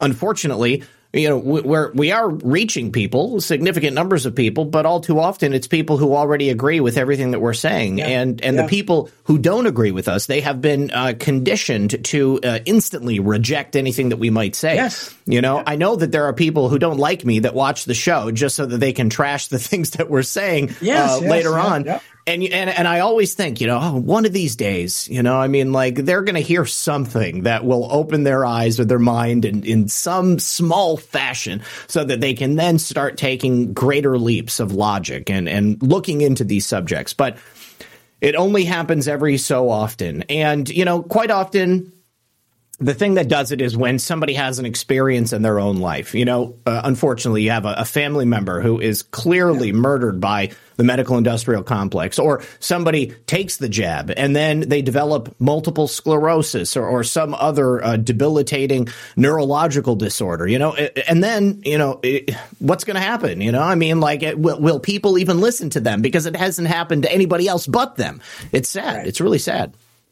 Yeah, should, you shouldn't have to, shouldn't have to experience it firsthand, but uh, that's just again that's and before all this began when you uh, you saw some of these celebrities who were as woke as can be, mm-hmm. Jim Carrey, people, Jim Carrey, for instance, is, is Robert De Niro. Yeah. Uh, but they they were involved in the uh, what Bobby Kennedy was involved in, and what Trump was a long time ago. I was talking about the link between vaccines and autism mm-hmm. because oh, because they had a personal stake. They had yep. children that had developed it. So it, when it hits you home, uh, your programming goes out the window, and but it didn't change them like it didn't change Jim Carrey any other way. No, no, that no. particular issue, that particular issue, he uh, he was involved with that, and so that's the same thing with De Niro. But De Niro was he was involved in that film Vaxxed, so forth, and I, that's why I say one of the, the greatest disappointments from the Trump uh, years was uh, that vaccine autism commission that was supposed to be chaired by Robert F. Kennedy Jr he talked about. And for whatever reason, it was it was annexed right. It, it, he you know they stopped answering his phone calls. But just imagine if that had come out before COVID, mm-hmm. and Bobby Kennedy was the one chairing it. So presumably he would have had some good members on. Maybe Dr. Andrew Wakefield. People Andrew Wakefield was sitting right up front at Donald Trump's inauguration. By the way, that's why so many of us had such high hopes for Trump. Yeah, Wakefield yeah. was a very controversial figure. You know, it'd be like having Mike Yeadon or somebody like that sitting up front now. Mm-hmm. You know, that's how controversial he was. He was demonized by all the media and everything. He was one of the first ones to talk about the link between vaccines and autism. But if they had exposed that then before COVID, I don't think they would have been able to introduce what I call the greatest psyop in the history of the world because people would have already known or learned enough about the truth that, oh, these vaccines, there's a link here between that and autism. So you can't suddenly introduce a vaccine people are going to be skeptical, especially if you're trying to push it on children as they are. Yeah, no, I, th- I think you're absolutely right. and I think when it comes to something like that, uh, Donald Trump obviously had certain advisors around him that were vampiric. Uh, they were only there to uh, essentially head off any efforts that he he had discussed making, uh, you know, to move certain agendas forward. They were just there to stop it. And, uh, you know, my biggest hope, Don, is that if we're going to get a Trump 2.0, if we're going to uh, have a, a, second Trump term, that he would come in and uh, not hire from the swamp. You know, I mean, maybe with a stroke of a pen, let's just do away with 70% uh, of the federal bureaucracy. Let's just get those people out of there because they're the ones who are stopping the true work that needs to be done. And uh, you know, as unelected bureaucrats, they have uh, they got pensions. They're in unions. They don't yeah. have to go anywhere. And uh, we saw almost in, initially, as soon as he came into office, it was quite obvious with uh, the whole resist movement. People inside the U.S. government not yeah. allowing his agenda to move forward. And um, so, yeah, that, that's my great hope is that we would have something that would you know counter that as soon as he comes back. Well, theoretically, you, if, if anybody, Trump or anyone, is a real opposition leader, and that's the problem with Trump, and I've written a lot about it, is that uh, it doesn't matter good or bad or anything. He is seen as the opposition leader. He's the voice of, he's the face of the opposition. Mm-hmm. That's why so much hate is still concentrated on him by the people that are in power and by the public that have been uh, conditioned to hate him. That millions of people hate this guy just be, and that's why I think they, they believe uh, why they're why they're, for instance, they're predisposed in my JFK assassination research community. I look at the way they've responded to Robert F. Kennedy's campaign. I, I was going to ask it. you. I was going to ask you about that. How, what has the response been uh, to him since he's uh, announced that he's running? Well, because they they they don't look at him very favorably, most of them, because he's kind of seen as in that MAGA camp. He's not seen as a Democrat. He's not he's MAGA seen, though. He's no, no he's he's not. He's no. But it's because he's anti-vaxxer and because he doesn't uh, he doesn't uh, have Trump derangement syndrome. I guess that's basically it.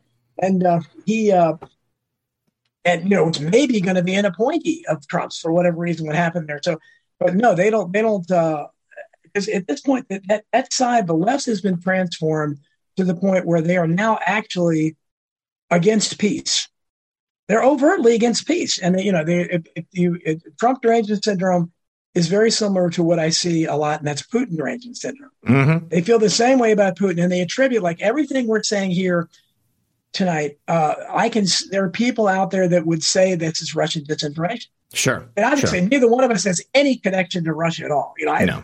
I've never known a Russian.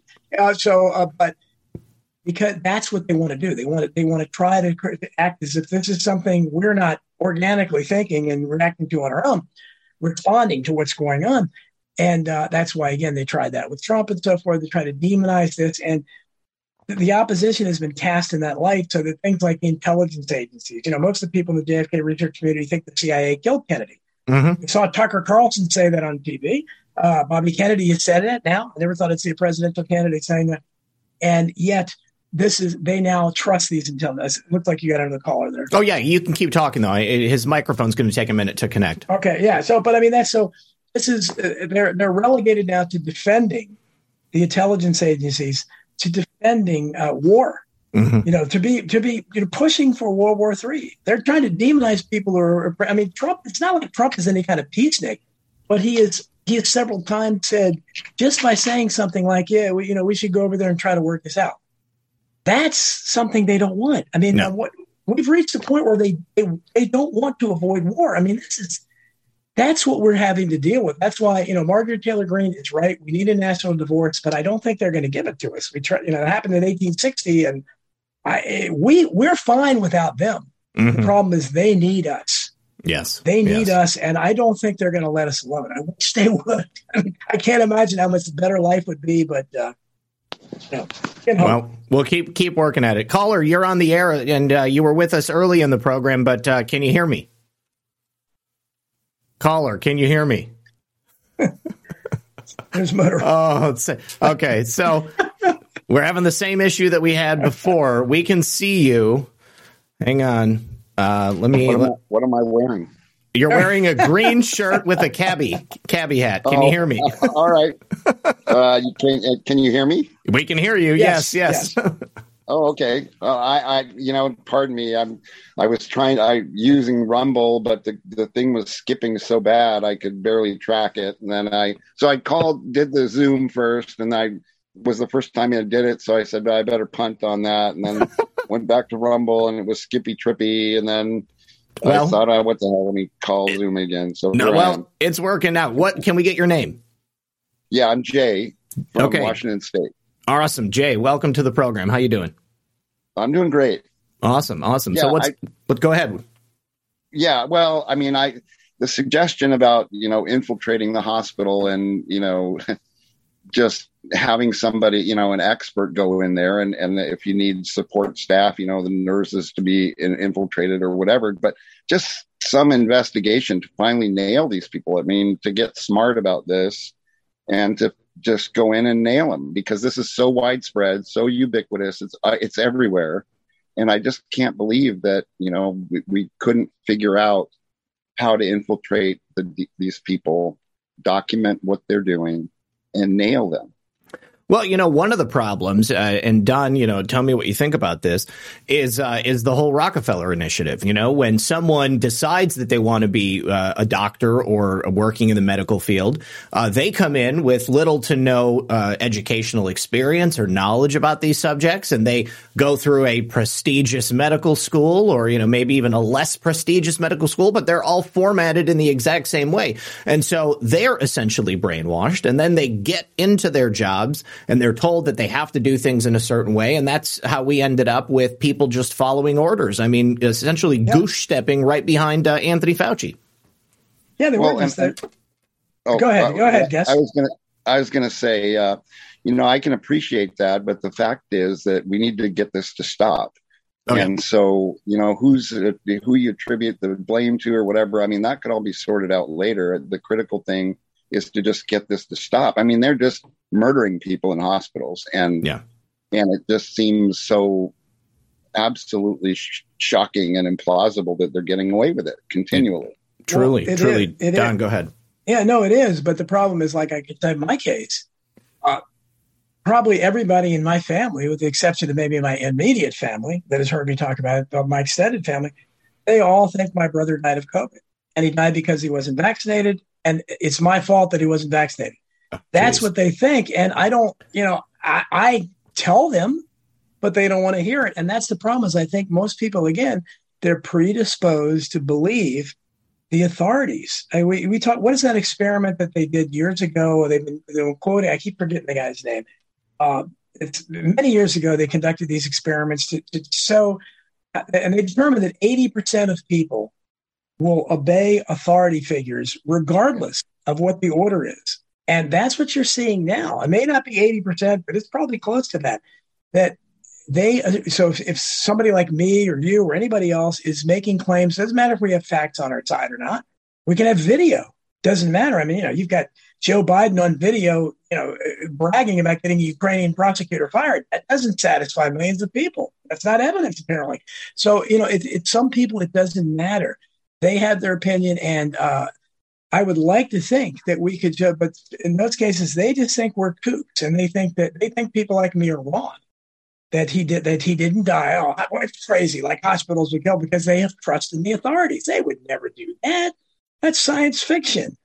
You know, so I, I don't know if we could get good enough proof for them to show unless you had, you know, maybe uh, doctors, uh, you know, nurses coming up and smothering patients to death with pillows on video. And maybe I don't know. I mean, they might try to come up with some explanation for that. I don't know. Hmm. All right. Well, I, I, I'm going to still continue to think about it, see if I come up with any other ideas. But it All just right. seems like that we should really try to infiltrate it and you know do a James O'Keefe kind of thing if it's possible, and just get this stuff to stop like as soon as possible. Well, I think the I other like the, the, other the other option that we have is to uh, pull ourselves out of that system. You know, like there are um, kind of you know boutique healthcare collectives that are popping up, and yeah. um, you know that's honestly the, the the the best solution that I can think of is just yes, to yeah. not enter into those systems to begin right. with, and don't put yourself right. in harm's way. All right. Yeah. Well, listen, Jay, thank you so much for the call, brother. I appreciate you. Yeah, no problem. Take care. All right, all right man. Take it thank easy. You. Good stuff. Uh, let me real quick say thank you to Matt1776. He says, Hey fam, the iPhone app is here with push notifications. DM me screenshot of a notification for a hundred gold pills. So let me tell you this, guys. When you go to the foxhole or pilled.net, uh, you can hit uh, the share button, at least on, on uh, iPhone, and it will ask you if you want to add the Foxhole as a, an app to your home screen. That will allow you to have the same features that would be available if the Foxhole app was in the App Store. But it also allows for the Foxhole to remain independent and not have to worry about Apple coming in and taking 30% of the revenue and telling them what they can allow on the platform.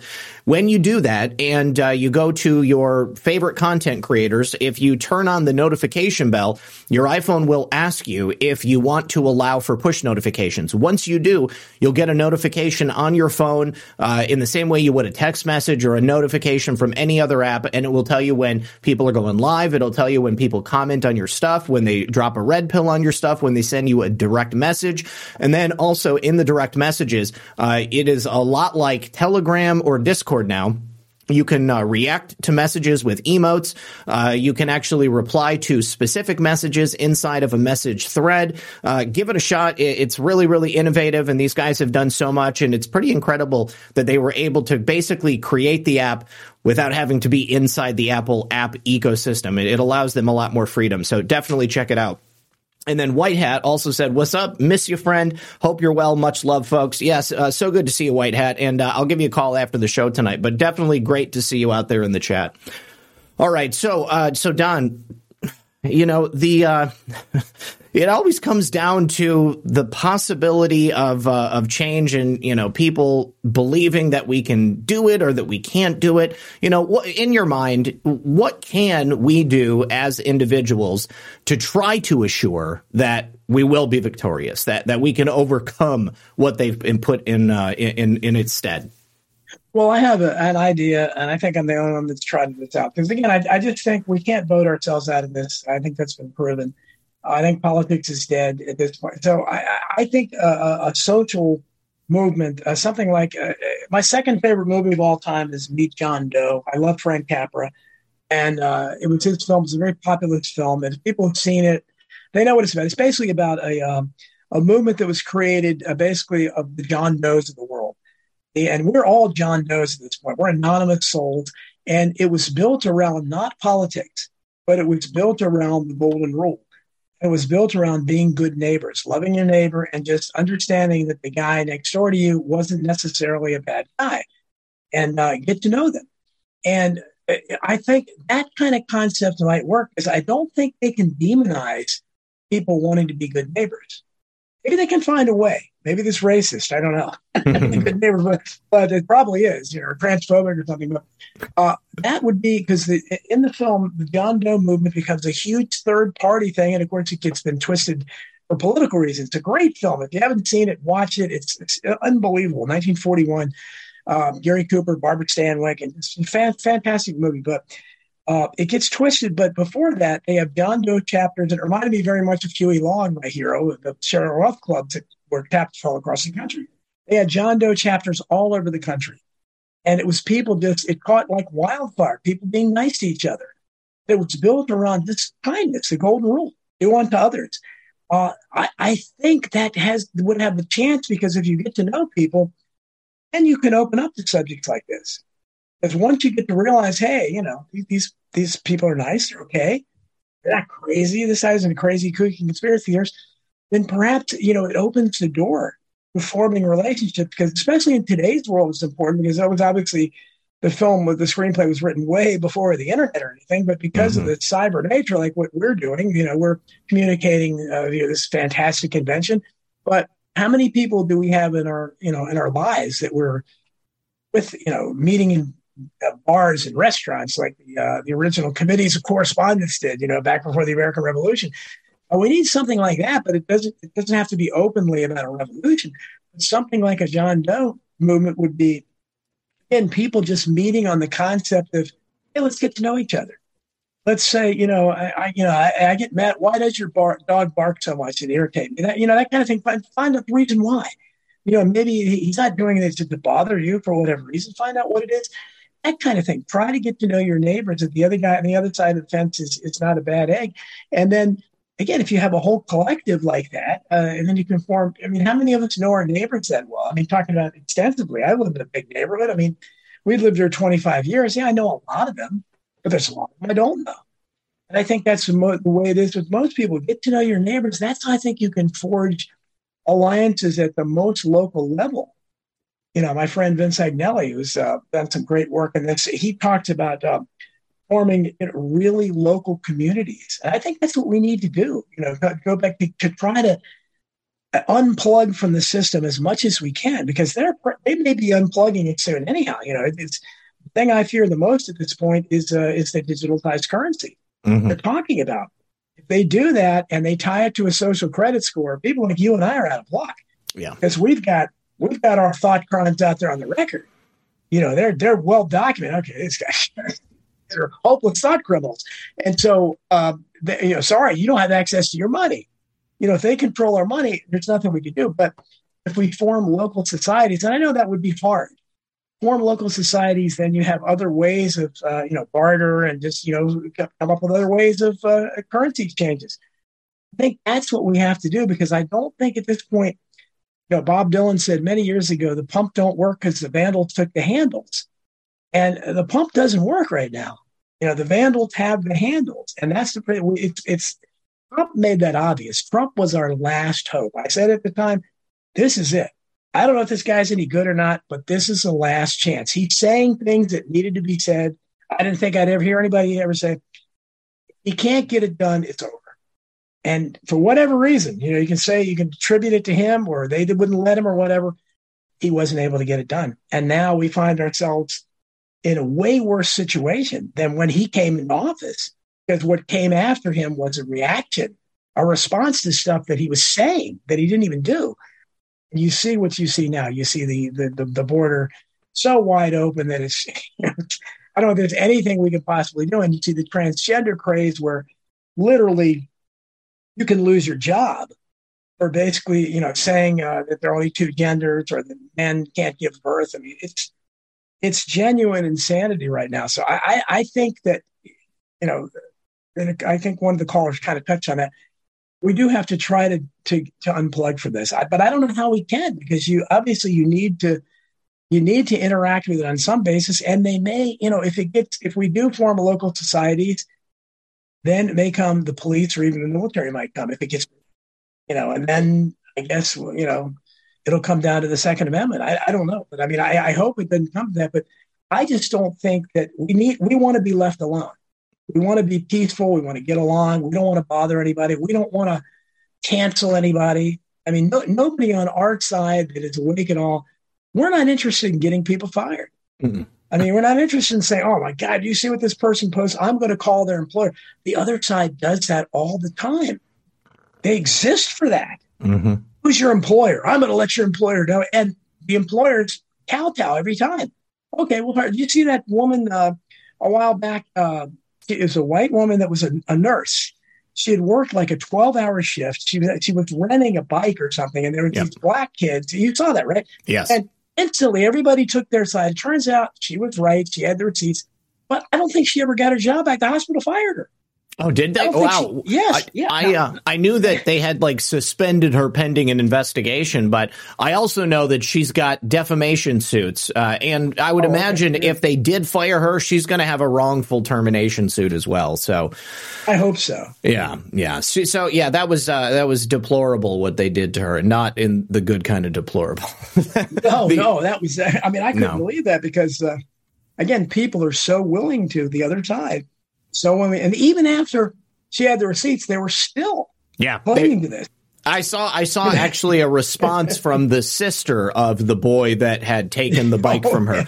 You know, and I mean he was riding the bike, but he docked it. And as soon as you dock it, anybody else has the right to come in and check it out. And so she checked it out and uh, and he tried to take it from her. You know, I mean, I would have fought with the guy too if he's trying to take away the bike because that means sure. he's going to ride it and it's going to charge her credit card. You know, that's right. that's not okay. You can't allow that to happen. So I hope that woman takes them for everything so. they have. because even even if somehow she was wrong or whatever, it, which she doesn't appear that she was, why does the employer get involved?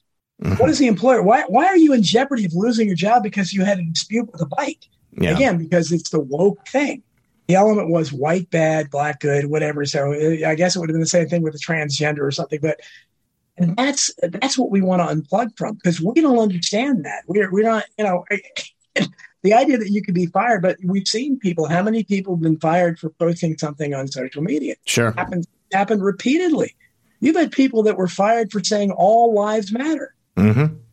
I mean, could there be a less controversial thing than that? All lives don't matter. Right, right. And I, I mean, and so that's that's where we're at. And people need to to, uh, to just have common sense about it. And I think that's why my presence on Substack is growing because I uh, don't pull any punches, and I, you know, I have a lot of leftist beliefs still, but um, you know, I, I, I don't pull any punches on this stuff. You don't hear, see very many white people talk about the things I talk about mm-hmm. because you know, I because it, we have to. Yeah, I'm not, I'm not, you know, white nationalist or anything. I'm just saying this is what it is. It's ridiculous. It makes no sense. You can't shy away and back away from these things because you're scared and giving ground. Otherwise, you end up with ridiculous things like we see this month, Juneteenth, which I'm sorry is ridiculous. And mm-hmm. basically, Juneteenth is George Floyd Day.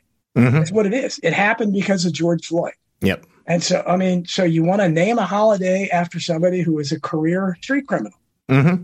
and you think he's worthy of, of, of, well, actually above George Washington. George Washington now doesn't even have the president said something's wrong with a society that does that. So we we can't keep feeding into it, and at the very least, we have to resist it to the extent we can. I'm trying to do what I can on you know the platforms I have, but um, you know, and, and people are responsive to it, but uh, I'm also not in the working world anymore. I make a living full time writing now. So, but if I was, uh, I would have been fired repeatedly, probably. right. You know, right. thought crimes every day. But so I guess it's easy for me to do because I don't have to risk that. So the, pe- the people out there that have a um, a good income that they're making somewhere else, I can understand, you know, why they're a little reluctant to do it because they do risk, you know, being fired for it. So it's easy for us to say, but at some point we have to stand up. You know, we have to stand up and, and stand up for truth. It's true. It's true. Yeah, you know, I've I've uh, I've often thought about the fact that I've basically made myself unhireable.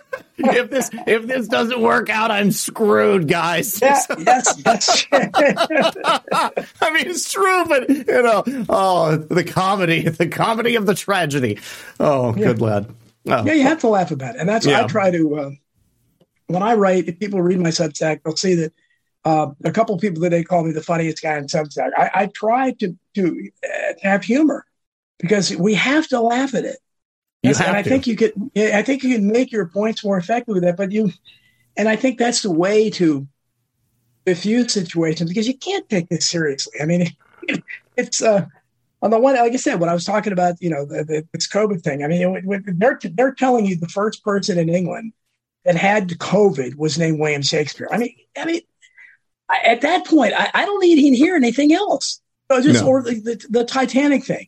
You know, you, you have a guy that uh, the the Titan thing there. Uh, well, they're going to tell you that this craft that looked like that, it looked like a piece of junk that was built in somebody's backyard didn't even look like it had any lights on it. So I'm not sure how they were going to view the Titanic. They didn't have it. They didn't have GPS. They didn't have uh, an emergency beacon. I mean, come, I listen. These I, are billionaires.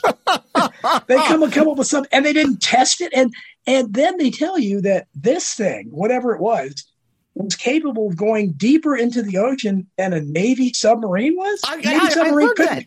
I heard that today. I was like, you got to be kidding me. They won't allow the Navy submarines to go down to that depth, but they put this bucket of bolts together and they allow it to go down there. Oh, and, and, you know, also there's the aspect that the, the, the Navy knew on Sunday that this thing imploded. Yes, they, they, yes. they held on to it until after Hunter Biden's whistleblower testified before Congress and then they let everybody know. Yeah, and they oh. let the oh. sheeple, they let the sheeple sit on the end of their seats and hoping against hope for all this. And they had this this guy and the guy, the lead of this guy says he he doesn't hire any white people over fifty, and oh, and, and, and one one of one of the wives was a direct descendant of a Titanic couple. Uh, yes, I saw There's that. So many elements of this. Come on, man. I could, I could write a better script than that. And I oh. apologize. I apologize for anybody that may really have died in this. I'm not saying that, but I'm just saying that these these are the kinds of things we see over and over again, and I'm very dubious of it. I'm sorry, I don't I don't believe that that craft could go to the bottom of the ocean floor, but a Navy submarine couldn't. I, I yeah. just don't believe it.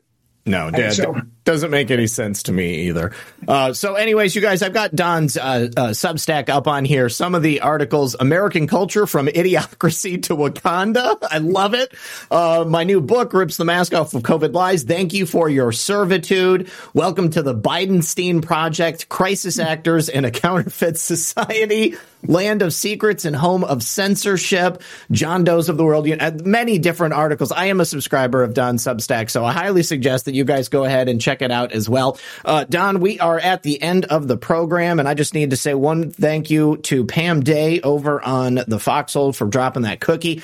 Uh, Don, uh, is there any other uh, place that you would like for people to go to follow you? And do you have any final thoughts for the audience? Well, I, please try to follow me on Twitter still, despite uh, the uh, the shadow ban there. People are allowed to follow me. You may be unfollowed, but uh, try to break their algorithm. It's at Don Jeffries. You can find me easily. Uh, again, because the more followers you have, uh, people take you more seriously. I don't know why it is. I mean, they do try to limit some of our problems. Substack.com is the main place. It's Substack. I protest, which is the same uh, name of my weekly live streaming show on Rokfin.com uh, that's the place to go because uh, I am building an audience there. I have a, a paid option. Everything's free there, but uh, I have thousands of subscribers. But I'm getting more and more pay people that are doing the pay option. That's fine. You're just doing it to support me. You're not gonna no paywall. You're not gonna need special content. I'm a populist. Everything's free, but uh, I appreciate the people do it. But that's the place to go because everywhere else, at least right now, it looks like it's a free speech platform. I hope it stays that way. They haven't you know, you can see by my titles, I say, you know, I write whatever I want. So uh, mm-hmm. uh, nobody's reining me in. So uh, that would be the place to go. And obviously, Masking the Truth, my, my book is uh, out there now. And uh, I, I, hope people will check it out. Uh, we originally held it back and had people buy through the publisher. I think the link is there, but you can go to Amazon, Barnes. It's everywhere now, wherever you want to buy it. get the best deal you can. And very recommend it to your libraries when to try to break the algorithm. It's going to be hard to get that into libraries, but I think we can do it if enough people ask for it. All right. And if you live down here in Florida, I think maybe you'll have an easier time getting in there. But I will say this. If you guys go to the Lulu link that I've been pushing throughout the show, Don will get more money if you buy the book yes. than he will if you buy it on Amazon. I was shocked to learn just how little authors make off of the sales of books on Amazon. Yes. In some cases, I mean, you're talking about, you know, pennies on the dollar because, I mean, you've got yeah. all of your costs. You've, you've got to pay the publisher and the printer. And then, of course, if there's any distribution, distribution costs, uh, if you advertise, and then Amazon comes in and takes 70 to 90% of the total price of the book, it's just insane. Yep. It is. It is insane. And, and, and really, we, we earn little everywhere. I mean, all my publishers, I, whether it's, I get better deals with some other smaller publishers, but the bigger publishers give me very little. And it's just not just Amazon, it's Barnes and Noble everywhere.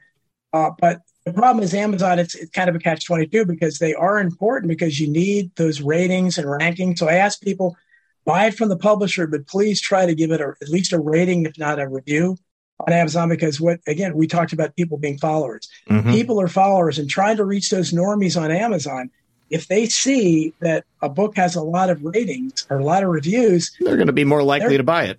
Exactly. They, yeah. It doesn't matter what the subject matter. Oh, that that's how people think. They're followers. So yeah. please, if you buy it from there, consider rating and reviewing if you think it's worth it. And uh, you know, maybe we can uh, build something to get the word out. Okay, excellent, excellent. Well, Don, it's been a pleasure speaking with you as always. Thank you very much for being here. Thank you to everybody out there in the audience. I'm just going to check real quick and make sure that there's not any additional thank yous, like over on Ko-Fi, ko-fi.com forward slash redpill78. You can donate there just like you could on Buy Me a Coffee. That's another platform I was just recently kicked off of, Don, uh, after another oh, uh, another hard on article from uh, Alex, uh, uh, what's his name, from uh, Media Matters. I can't even remember his name. He's a t- terrible, terrible person. He's gotten me deleted from everywhere. Oh, um, but, um, but yes, uh, nothing over there. So thank you very much, everybody who has supported the show. Please, again, consider supporting the sponsors. Also, consider purchasing Don's book. Uh, we need people like him in the game because uh, even though we have internet and we have digital mediums, there is something so intrinsic about the power of physical media. Because even if they cut the internet off, if they delete my channels, uh, if they take my platforms away, Don's book will always be out there, and you'll always be able to share it and uh, show people the truth. So, Don, thank you again. Appreciate you being here. Everybody at home, good luck. Thanks, God bless. We'll see you on Monday. Take care. Thanks.